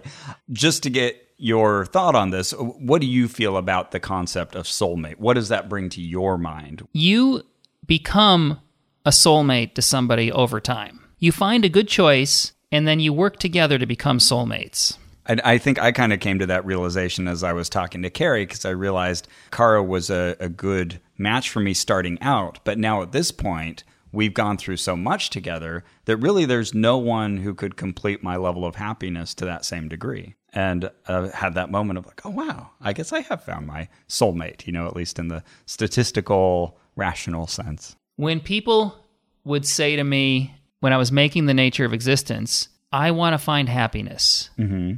What does that mean? How do you find happiness? And one of the people I asked about that was Julia Sweeney. Ah, we love Julia. she said that you can't chase happiness. It's a false goal. It's a side effect of having a purpose in your life. Mm-hmm. So the real question is, what is my purpose? Yeah. Find your purpose, begin pursuing your purpose, and you will be happy. It comes naturally. And one of your purposes in life is to connect with other human beings and to connect on a deep level with one special human being. And happiness is a byproduct of doing that. Or three special human beings, or four if you're polyamorous. There's no limit to how much love you can have. Or no special beings, but but maybe in different ways. It's it's not love is not a limited resource. Mm-hmm. If I am in love with you, it doesn't mean I can't love someone else as well. I think that was a hard one for me to learn because I really was taught that love is a you and one other person for life kind of thing. It's one love and maybe it's your greatest love. Mm-hmm. But there's other aspects of your needs that are going to come through other people. Realistically, Yeah. I mean, who do you call when you want a good laugh? Who do you call when you want to talk about football? Who do you call when you want to commiserate? Yeah. Maybe it's your special partner, or maybe it's three different people that serve each of those needs for you. and and that's not going to be easy and I don't think we should expect it to be, you know, the first one or the first try. Put it out there and and let people know exactly what you're looking for. Ask for what you want. Yeah. And and be kind. I guess the the tricky thing is too is that you have to kind of do that over time as well because it doesn't work well on the first date to just dump all of that on somebody. No, they have to earn the right Yeah. to hear that. So it becomes a it's a provisional thing where you kind of start well well I'm drawn to you for whatever reason. I, I can't maybe fully explain that. Maybe it's the smell of your shirt or something, but now we start to peck away at those other little things and see just how well we match. You have a list of those things. That's super helpful. I have reams and reams of thoughts and ideas and think and, and You have binders of women. concepts I've learned, and Mitt Romney joke. Sorry, it's all in my book now. The Truth About Marriage, that's fantastic. and in the film. The film. I mean, the film is a comedy. Mm-hmm. Really, number one, it's meant to make you laugh. It's meant to entertain. All my documentaries, my films. Suckers is a film about car salesmen. yeah, And it's true about what they do and who they are, but it's meant to be a comedy. And the nature of existence, it's about existentialism, but life is absurd. The universe is an absurd joke. Yeah. And once you're in on Yeah, the yeah. joke, then you can laugh and enjoy it and just go with it. I was going to mention earlier, you made that really good point from Julia Sweeney about happiness. And uh, one of the best things I've heard on that is that you don't want to tie happiness to goals or like uh, future outcomes or checklists. Like, I will be happy when dot, dot, dot. Happiness is a product of your daily activity, your choice of activities. And the activity that you should choose to increase your happiness is to be creative in some way. Whatever way is important to you. And what can you do? You can write a poem, you can create a new dance, you can, if you're an architect, you design a new building, maybe you create a new podcast, or I make mm-hmm. a documentary. Take your pick painting, plant a garden, bring Yeah. forth life. What most people default to is creating a new small version of themselves that they hope will grow into be a better version. Hmm. And then 18 years later, or 20 or 25, depending how long it takes to kick them out of the basement, Yeah. you're back where you started going, What is my point in life? yeah. now you're taking up classes in pottery Right. and painting or finding a way to express yourself creatively because that's where the maximum happiness comes from positive creation of something in some way whether it's a new person Yeah. or a painting and then you offer these things to your social group and you get feedback Right. from people I like that you have feedback from people who have been in relationships and show kind of different pathways that have worked for them, but also people who have worked with a lot of other people in relationships. I, I always think it's kind of silly that the Catholic Church will have people go to a priest for relationship advice, someone who has been proscribed from having a relationship. But at least you're talking it gets you talking That's true. They're presenting a certain collective insight about relationships and how they're supposed to work. But I, I always see that kind of surface level absurdity of, yeah, let's go talk to someone who is not in a relationship about how a relationship should be. So what I like that you've done in the film and and also in the book is uh, it, provide that collective wisdom because there's going to be little things that are going to lock on for for some people more than other things. You never learn enough. One thing that Dr. Gottman told me is that relationships naturally deteriorate over time. If you begin a relationship with someone, it will end unless you put conscious intention into it. Hmm. That is the natural mm-hmm. formula That's entropy. of relationship entropy. Yeah. Oh, that makes a lot of sense. You have to work on your relationship. You have to put energy into it. You have to listen. You have to maybe do therapy. You have to help your partner. You got to do the hard work, or it's going to end. And Yeah. then people end up thinking, boy, what happened? I want to recapture that magic we had at the beginning. And so they go through one relationship after another, mm-hmm. trying to recapture that initial excitement. because it's easy at the beginning. And it's fireworks. Yeah. We're designed to be passionate for the first three years, but then passion changes into compassion mm-hmm. for raising children And you need to make sure that those base compatibilities are there to survive that initial. to help you make the transition from one phase of a relationship to another. Was there anybody that you really wish you could have uh, talked to that you didn't get to, or you think would be another interesting kind of sample or viewport into this discussion? Dozens. There were so many great relationship researchers, like David Buss is one of them, who's done amazing research on relationship dynamics. I emailed everybody that I read and those that responded. Esther Perel, I would have loved to interview, hmm. but they didn't respond sometimes. Okay. The Gottmans also didn't respond. And I just decided at one point I wasn't going to take no for an answer. I had to get the Gottmans. Okay. Because the more psychologists I talked to, I realized they were all referring to John Gottman's research. If you go into therapy, they're going to use John Gottman's research to help you in your relationship. So I thought, okay, this is the one I can't take a no for. So I called and called and emailed, nothing, no response. Finally, I got their publicist on the phone, Katie, and Katie said to me, you know, they just don't do interviews. They only come into the Institute once a month, Oh. and it's just not something they do. It's not possible, can't be done. And I said, but I'm a, I'm a documentary filmmaker. Just they're the oracles. Everyone uses their research. Yeah. I made I made a film about Star Trek fans, for instance, and she said, "Oh, stop! Huh? John loves Star Trek." Whew. That was my in. Okay. She said, "Okay, write a letter," and I so I laid it on thick. Yeah. Trekkies, Trekkies, Trekkies. Yeah, yeah. and so they agreed to an interview. And so I only had them though for like 30 minutes, although they stretched it to 45 or 50. Okay. Once you get them in the chair, it's hard to get them to stop talking. Sure. But yeah, there were many I would have loved to have talked to. Eventually, you just have to to finish the film. Mm-hmm. I could go on forever. Got to release it, and it can't be too long, or you have to release a companion set with all of the additional interviews. Yeah, or I'm going to die with it unfinished. Hello, everybody. This is Ross again, interrupting this interview with Roger and myself. I hope you are enjoying it. But we just got a couple Jumbotrons. Let me open this one up. Hmm, what does it say?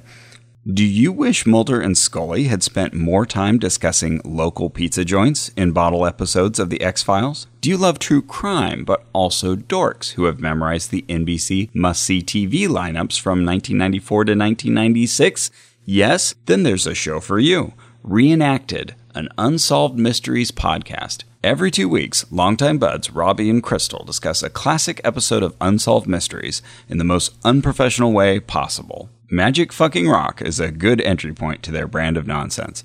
There's a asterisk there in place of the U, just in case you're trying to do like a text search or something. But you can find Reenacted, an Unsolved Mysteries podcast on iTunes and other podcatchers. And hmm, looks like we have a second Jumbotron. Let me open this one up.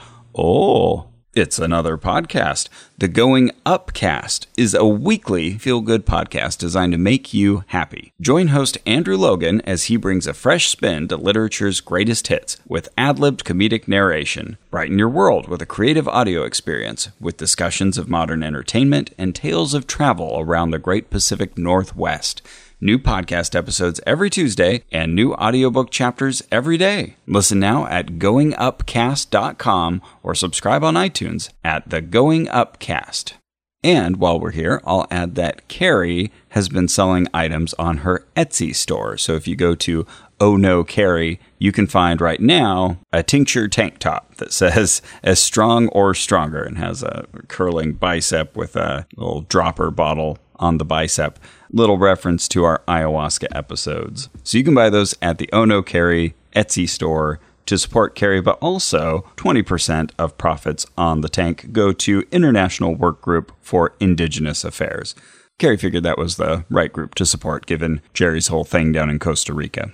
And with that, we go back to some listener questions with Roger Nygard. Well, um, if I may, let me pepper you with a bunch of listener questions. Okay. People ask a lot of questions. For some reason, people are interested in relationships. Yeah, what is that? Uh, Rebecca asks, why do shows and movies not portray relationships accurately? What I saw of marriage growing up is way different than what marriage actually is. If you were watching a TV show and in that entertaining TV show, they washed the dishes. Mm-hmm. And that was all they did. You would switch the channel. You saying life is boring? It's hard work. yeah. and relationships are hard work. What TV shows and movies are selling is the romanticized idea of all the good parts of a relationship. You were talking about kind of that early initial excitement fireworks, and yeah, yeah. hormone driven excitement. That's what's in the movies. It's always that pursuit. And then it ends as they get married, and then no one wants to hear about anything afterward. Storytelling is about conflict. If Yeah. you don't have conflict, you don't have a story. Right. And all your TV shows have strong conflicts, your good TV shows and movies. The best relationships are going to be long term with long stretches of boredom, with occasional conflicts, fireworks at the beginning, but that doesn't make necessarily for a good TV show. That's why it's so hard to make a good sequel, is because you always ended on your resolution, and now you have to find a new conflict right. without destroying the resolution that you made before, because then it just feels like the Sisyphean effort to get back to where you began. Can't do that either. Okay, uh, Rebecca also asks, why is jealousy such a big thing? Mate guarding. We are trying to prevent our partners from raising someone else's genetic offspring. Jealousy is a way of enforcing that.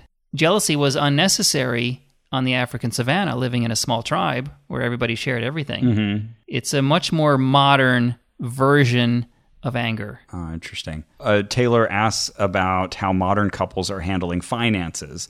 We talked about that a bit, but that often becomes such a, a contentious issue. So I think you kind of answered that in that you have to early on. Three bank accounts. Okay. And, you decide what percentage each of you are going to place in that bank account depending on your careers. What's fair? unless uh, you're in a situation where one person says, "Hey, I love handling this," and you know the other person is happy to let them do it. You know, as long as you communicate about it. Yeah, well, that's an outgrowth of modern society where everybody has a career. Yeah. If you give up your career to stay home and, and raise the children, That changes that dynamic. Your partner is going to put 100% Mm-hmm. During that period of time. and then you you figure out how to balance that in such a way that recognizes the the value of the stay at home partner. Which is va- extremely valuable. It's equally valuable. Yeah, absolutely. Did you talk to anyone at all about uh, relationships involving different faiths? People who kind of have different worldviews. Well, it's one of the things that you have to discuss in your premarital personal priorities disclosure. Yeah. How are you going to raise the children? What are you going to teach the children? Which religious holidays are we going to celebrate? If you're on different tracks, uh, it could be a problem, right? Right. It's going to bleed into a few different areas. I remember in the Christianity of my upbringing, we would talk about this one verse that said, you know, do not be unequally yoked. And the idea was, you know, that as a Christian, you should not date or marry, especially someone who is not part of your faith, because it's just going to create all these horrible incompatibilities. It goes to core issues. What you're getting at by going through the process of the personal priorities disclosure is to get at each other's core issues. Mm-hmm. You can be married to someone who you disagree with on many things, but if your core values are not in sync, it will be very difficult. So why do that to yourself? Well, people sometimes they they jump right into something because the chemicals are strong right from the beginning. They're a strong chemical match, and Mother Nature wants you to reproduce and switch partners every three years. It's called uh, the seven-year itch, but there's a three-year itch also Interesting. because a three-year-old child is now able to walk on its own and follow the tribe and keep up. Huh. And it's better to have genetic diversity. Okay. Otherwise, you have inbreeding. Yeah, yeah. Mother Nature does not want inbreeding. Monogamy sort of selects toward inbreeding. So we have to Depends on the size of the population group, but yeah, starting out small. That's well, we have instincts and desires that are built into us to avoid that. I mean, we have a natural disinclination Mm-hmm. for having sex with someone who's genetically closely related to us, Mm-hmm. but not too distant. That's funny. You used Darwin as an example in the film, and he had a, a pros and cons checklist that he made of you know the advantages of getting married or remaining a bachelor. As you were mentioning that, I was thinking, and he married his cousin. Isn't that weird and fu- funny and bizarre? And But they had a brood of what was it, like fourteen children. A lot of kids. But I think I th- three of them died young. Yeah. And so is that because they were closely related genetically? Possibly. Well, that last question was from Stephen. Sonny asks, I would be curious to know how you feel about egalitarian relationships where gender roles are sacrificed in favor of acknowledging basic life skills and shared responsibility. Is there something wrong with sharing burdens rather than expecting people in a relationship to take on burdens based on social constructs? I asked people who is the boss Mm-hmm. in most relationships, the man or the woman, and it was unanimous, virtually unanimous. Everyone was saying the woman. Yes. And and then you hear all those standard jokes of, "Oh, I'm the head of the house and she's the neck. She turns the head any way she wants." something's going on. Okay. If everyone essentially agrees that the woman is the boss or the boss of the boss, has the final veto in any important situation, Okay. there's a reason for that. So egalitarian isn't really a factor. I mean, we're equals. Human beings are equals, but we have different domains. But but let's say let's say uh, a man decides to stay home and be the caretaker of the children, whereas the woman is out in the workforce bringing home the bacon. One way to look at this is through the masculine and feminine collectives of personality traits. Okay. I have both, but I have more of one than the other. My partner's got to have the opposite match of me for an ideal relationship. And I feel like, as a masculine person, I am what I do. My occupation is who I am. So you need to find someone who's okay with that. And who, for them, being the ho- stay at home or being the one primarily involved with childcare, child mm-hmm. rearing, works for them. That's the best situation for me.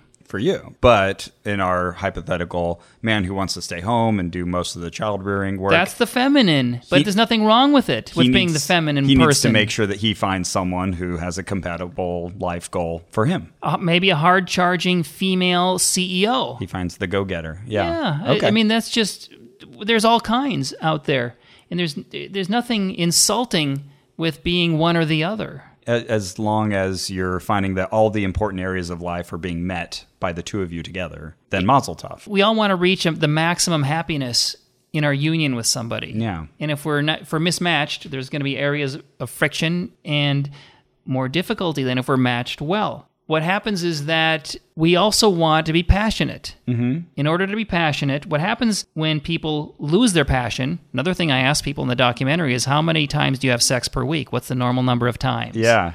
And it turns out about once or twice for married couples per week is the norm. And that makes sense because that's how long what it would take to keep Yeah. someone inseminated enough to have a baby over time because sperm lives 4 to 5 days inside a woman's body. Would the the man and the woman usually agree on how often they were having sex? Yeah, generally if they're well matched. Okay. But then I would ask them, how, how often did you have sex when you were first dating? And it was usually two, three, four, five times a day Mm-hmm.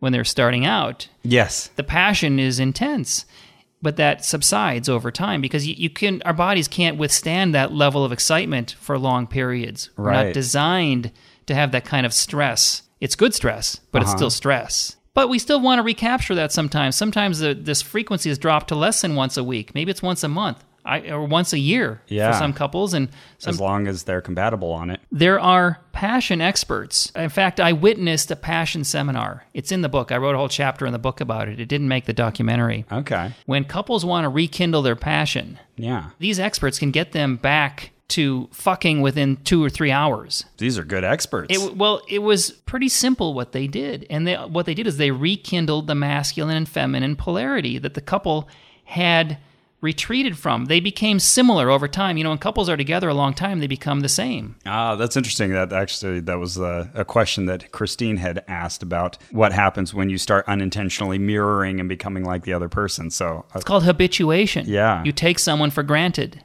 over time. And so this passion seminar, Satyen Raja, Satyen and Suzanne Raja run these passion seminars. And what they do is they split the men and women apart and they reteach them how to be masculine and feminine. And then they bring them back together again. And they can't wait to get out of there and get back to their cars or their hotel rooms or home wow, sounds like a good seminar. it's natural. It- The spark comes naturally Yeah. when you retreat or you when you, when you recapture the polarity that you had lost. This is so funny because I can actually apply data to this, at least for my relationship, because I can't remember what, what it was that sparked it, but I don't know, about three and a half years ago, we were having a conversation like this where my wife and I were sort of comparing our relative ideas of how often we had sex, realizing, oh, that's kind of hard to guess at. And so I started keeping records as I do with everything in my life. I love to track data. So every time we have sex, I put an entry in my calendar. And I hadn't ever looked at it and tried to pull any numbers until I rewatched the documentary right before we had this interview. Wow. And so I thought, well, let's go back. And I'm curious now, what is the rate? Because I would have said it was about once every four days. And, and Kara would agree with that too. And it turns out, uh, very consistently over the past three years, it's been at once every 4.5 days. That's how long it takes. Sperm needs to be replenished because it dies at day 5 the sperm dies. So I just fell right into a biological statistic. you're you're programmed. I love it. You're set up to, to be any more than that is a waste of energy That's amazing. An activity when that you could spend hunting for food. but I've been collecting data for all this time since 2016, and I hadn't used it yet. Wow. So there you go. Thank you for uh, giving me a reason. Well, I sat in on this seminar and it was fascinating. If you if you want to read about there's a whole chapter in the book that describes exactly what happens, but I'd suggest you take the class too Okay. because there's nothing like doing it. At the end of the class, I was ready to fuck anybody. and I was there by myself, you know, so it was a weird, it was a bizarre scenario to be so amorous after watching this Cool. seminar I can boost our numbers. I like it. it's human beings are programmed. We have algorithms that our brain runs naturally that have evolved within us. And if you can tap into them, you can improve your life or you can make it worse by of, by ignoring it. Better living through science. Truly, I love it. only if you want to have better and more sex after, you know, if you're into year three, four, five, and beyond. Okay, so the next question from Jeremy asks about just the continued redefinition of marriage and relationships. What do you think about developing trends of people having things like uh, sex robots and virtual partners, people that they only know online? How, how does that figure in? it's that thing where you need it's where you get your needs met and you probably need several people to need, to meet all your needs one person can't in most cases meet every single need you have. So we look outward to our friends and and people have they cheat on their partners. Mm-hmm. We, we're gonna we have these compulsions that are built in that will get stronger and stronger if they're not met in mm. some way. So a guy with a sex robot we've got needs right? Mm-hmm. And he's not getting them met and this robot is going to meet them in some way. But as a human, you, we still need human interaction. So I'm a little bit skeptical of a robot being able to satisfy all your needs. Mm. Yeah. It might be One piece of it. a band aid, but it's not going to give you the full meal that you need, the full nourishment that you need as a human being. Gotcha. He also mentioned poly arrangements, uh, et cetera. You know, that the nature of marriage is. Uh, Polyamory, as one of the people in the documentary says, is that desire to get back to tribe. Mm-hmm. It's one way that you can do it in modern society. That's interesting. Yeah. Again, as long as everybody is informed. Oh, you mentioned cheating earlier. You know, cheating requires doing something on the sly, being dishonest about it. And we talked about communication. As long as you're able to talk about your needs, maybe you can get there without, you're with- if without you're- having to lie. if you're with the right partner, there will be no need to cheat Right. Because that means you know each other Right. so well that you don't need to keep anything from each other. And if sex with someone else is part of your needs, well, then that's something that you're going to be honest about. Well, it's a part of the human need. For most people, strict monogamy isn't what we do. What most people practice is serial monogamy, mm, mm-hmm. which is essentially polygamy, except you can't keep the old one when you get the new one. What is going on is it's this need for genetic diversity. Yeah. If I'm going to choose one person to be with for the rest of my life, I'm going to do that knowing that I'm a human being and I'm going to have a need for genetic diversity that's going to come up in three years. So, how do we address that? Right. Well, there's lots of ways. Role playing is one way to still to be hmm. monogamous and yet still meet these needs that are built into us. Yeah, Instead of trying to suppress what you are, acknowledge it and deal with it in a way that's healthy and acceptable to both parties. I like it. You had one lesbian couple in the film. Did you find in in your various research any kind of different dynamics in all of this with gay couples? I started to go down the path of doing the gay couples chapter in the documentary, and then I realized it has nothing to do with gay, straight, or otherwise. That all of these principles it has more to do with the way? Masculine, feminine. Hmm. Even in a gay couple, one is the masculine and one is the feminine energy, Interesting. whether it's lesbian or gays. That's the formula for success in a human couple. Although, one of the ideas I have, if you're going to get to that question, what's next, is I would love to do the truth about gay marriage as a follow up Ah, because it really deserves its own documentary in how it's evolving and what it's becoming and how we're dealing with it in our current culture. okay. So there is more to tap there. I started down that path, and those are the two reasons that I didn't go deeper. It just I just realized this deserves its own Yeah. entire film. Yeah, but that also underscores that uh, these masculine and feminine categories that we're talking about don't necessarily map, and certainly not one to one or evenly onto men and women all the time. Marine asks, I still see a lot of media with the message that relationships are vital and will solve all your problems. There are very rarely any TV shows or movies in which someone resolves their issues independently. It's usually contingent on a romance of some kind. This just seems uh, so antiquated to me. Where does this come from, and why is there still such a demand in our society for this type of messaging? Yeah, it's so wrong. Nobody can fix you. You have to fix yourself. Nobody can make you happy. Yeah. You've got to bring happiness to the to yourself, to your relationship. Yeah, and then you can share your happiness and, and someone can enhance your happiness. But finding the person to fix you is another fantasy that's not mm-hmm. based in what happens in reality. and I, I think that's the same with children too. We can't rely on our children to give us happiness either. In The Nature of Existence, mm-hmm. I asked Dan Gilbert, who wrote the book Stumbling on Happiness, does having children make us happier? He said he they did the study where they found 50 couples with children and 50 couples without and they had them rank every day each hour how happy they were on a 1 to 10 and what the activity was that they were doing. Yeah, yeah. And they found that people with children were slightly less happy on average than those without Uh-huh. That's right. children. I remember that. Yeah. And that's because having children is hard work. You've got this demanding little parasite that wants, wants, wants, give me, I, and it doesn't want to listen, doesn't want to follow instruction, Right. is rebellious, uh, keeps you awake at night, costs a lot of money, you get less vacations, Yeah. just Yeah. a lot of stress and difficulty. People without children, they're taking their vacations, they get a good night's sleep, That's why the more education and the more affluence you have in society, the fewer children people have on average. and maybe the more nannies you have. But there's a counterpoint to this. What they also found is there is something that happens for the people that have children. There hmm. are those rare moments when your child comes running and says, "Daddy, I love you." And that covers up for a whole lot of shit. Your happiness Literal shoots through the sometimes. stratosphere Yeah. in that moment in a way that someone without children is not experiencing. Ah, so the peaks. Greater happiness peaks. Yeah, For the, those with children. But the average may be a little lower. the what they found is that the way that parents ranked interacting with children was about equal with doing housework. Okay.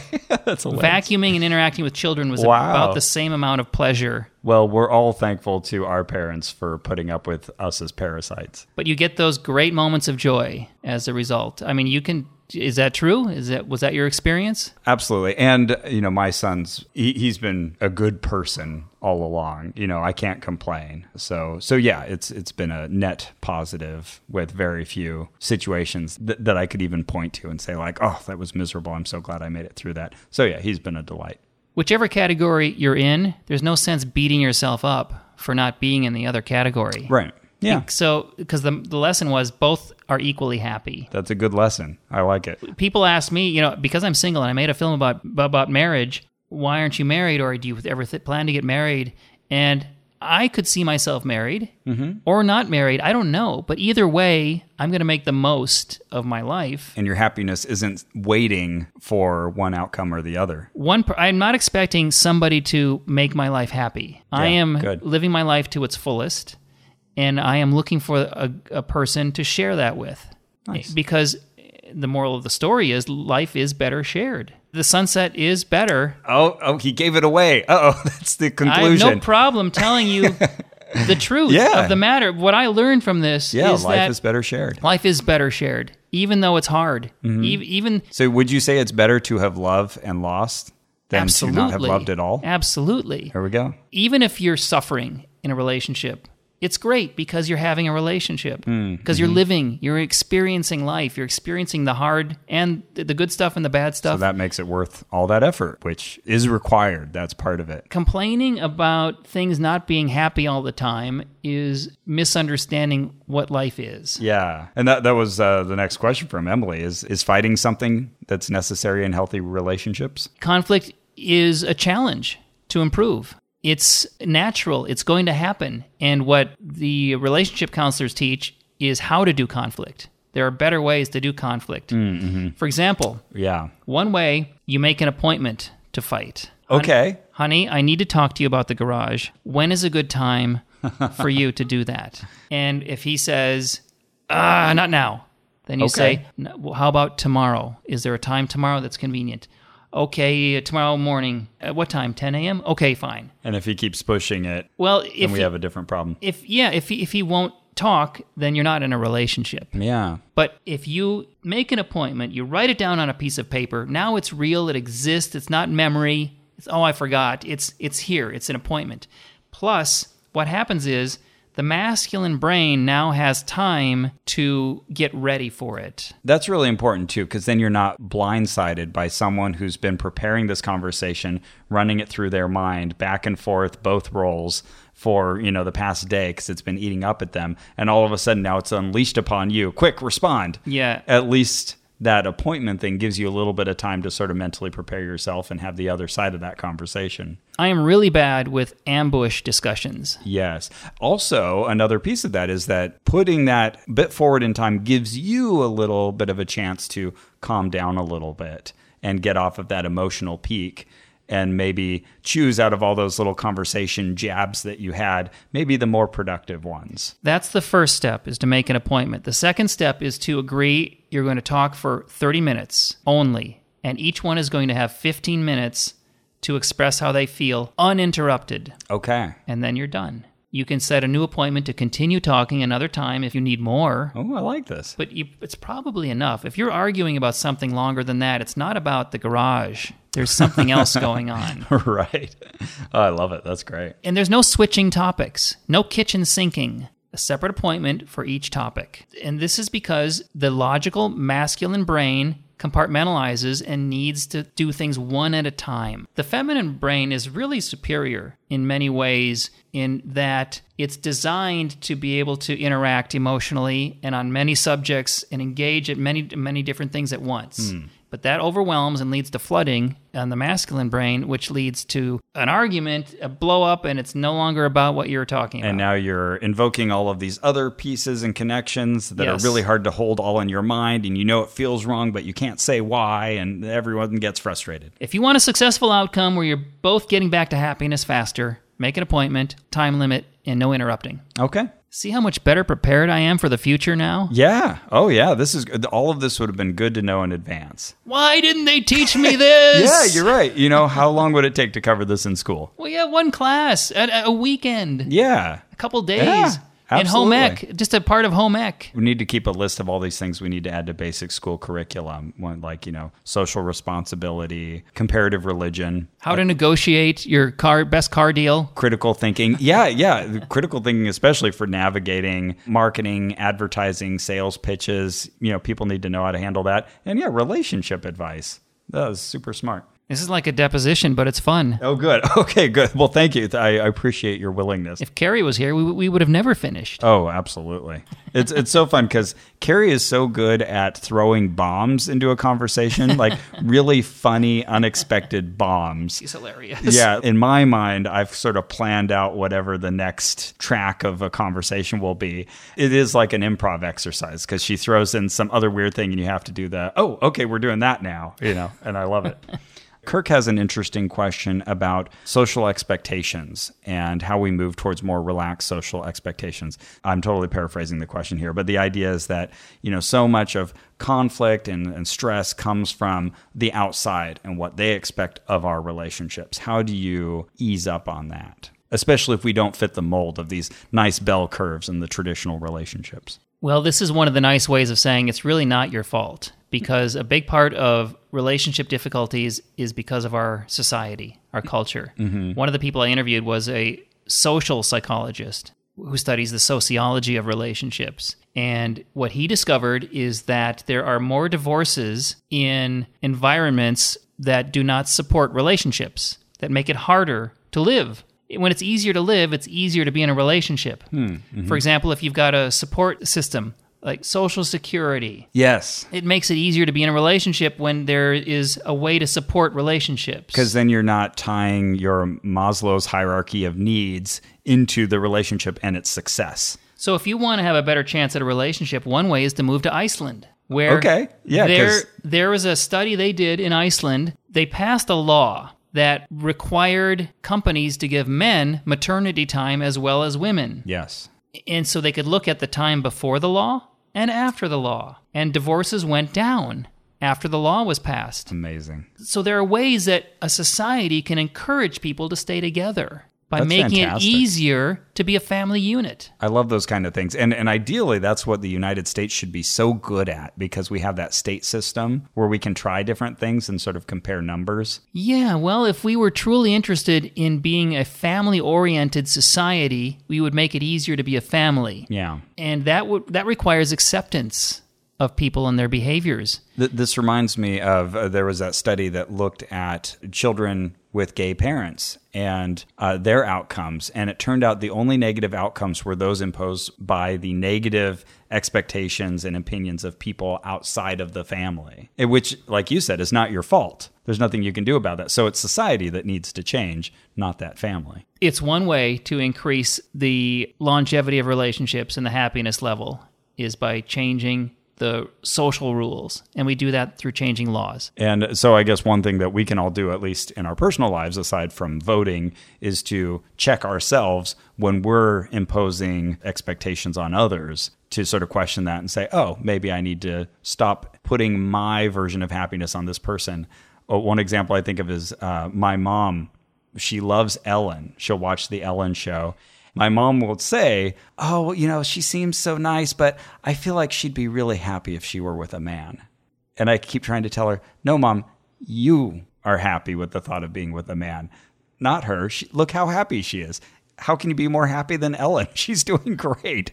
You know, she's got a successful show. Things are going well. Just be happy for her. Yeah, she's projecting herself onto Ellen instead of empathizing with Ellen and feeling like what it would be like to be in Ellen's shoes. Right. That's right. hard to do, and that's what we need to do in order to understand our fellow citizens. Mm-hmm. to play that thought experiment and get outside of our own heads. I have an anonymous question asking Would you consider marriage to be joining into the other person's family? I'm trying to reconcile wanting to get married with wanting as little as possible to do with my boyfriend's racist, homophobic family. Yeah, well, you are definitely acquiring his family if you marry him. That's what happens. Hmm. Now, is he going to be okay with banishing his family? If he is, if you're both on the same page, hmm. then you can make it work. That's once again talking about core issues and expectations for the future. So you just got to lay that out on the line. Yeah. Like, hey, I'm not comfortable with a future where your family plays an active role in our life. Are you comfortable with estranging yourself from them? Ask for what you want. Yeah. That's the only way you'll get it. Okay. Well, you make it sound so uh, approachable. It's that simple, but it's very hard to do. Yeah. because we're afraid of the answer. What if it's no? I'm Right. not willing to separate from my family. Now we've got to make changes that I would love to put off if if I do have to make them. It's easier to live in a fantasy version of the future instead of evaluating the reality of where the future will go with this person. But you've got to do the hard work if you want to have a better chance at success. Otherwise, you're going to be one of the 50% possibly that don't make it. And going through a divorce is a very painful, difficult, expensive process. also thanks to society. Yeah. Maybe something else we can fix. It's easier to do the hard work up front. Yeah. That hard work up front is much less hard than the work you're going to have to do at the end, splitting up your finances or children Mm-hmm. or houses or whatever problems you have to deal with in order to separate. So before we fix all those problems, uh, save yourself some trouble. Doesn't that seem more reasonable? It does. As hard as it might be to ask the question, It really does. are you okay with me avoiding your family because I don't like their racism? Right.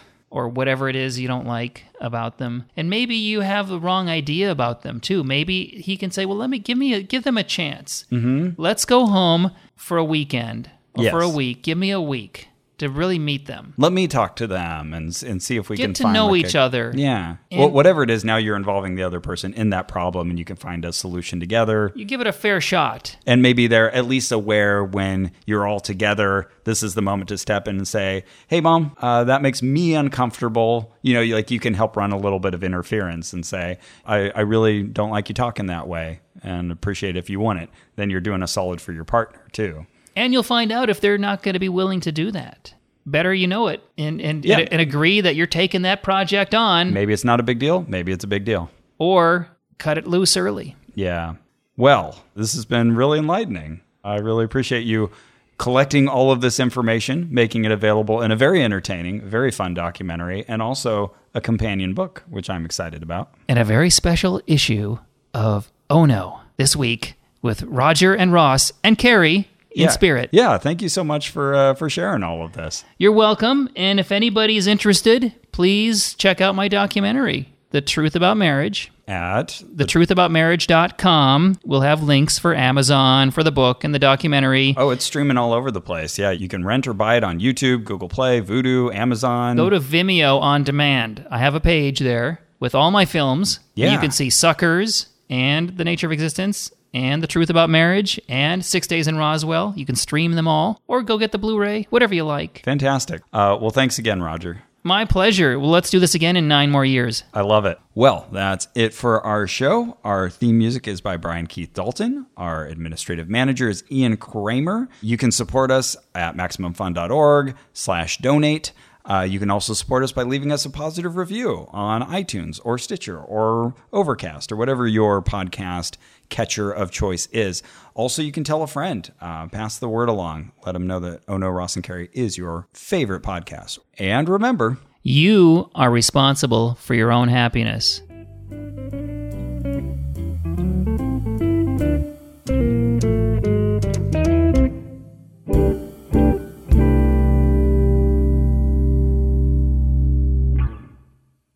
Listen, I'm a hotshot Hollywood movie producer. You have until I finish my glass of kombucha to pitch me your idea. Go.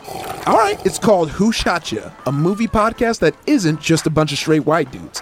I'm Ify Nwadiwe the new host of the show and a certified BBN. BBN? Buff Black Nerd. I'm Alonzo Duralde, an elderly gay and legit film critic who wrote a book on Christmas movies. I'm Drea Clark, a loud white lady from Minnesota. Each week, we talk about a new movie in theaters and all the important issues going on in the film industry. It's like Guess Who's Coming to Dinner meets cruising. And if it helps seal the deal, I can flex my muscles while we record each episode. I'm sorry, this is a podcast? I'm a movie producer. How did you get in here? Ify, quick, start flexing. Bicep, lats, chest.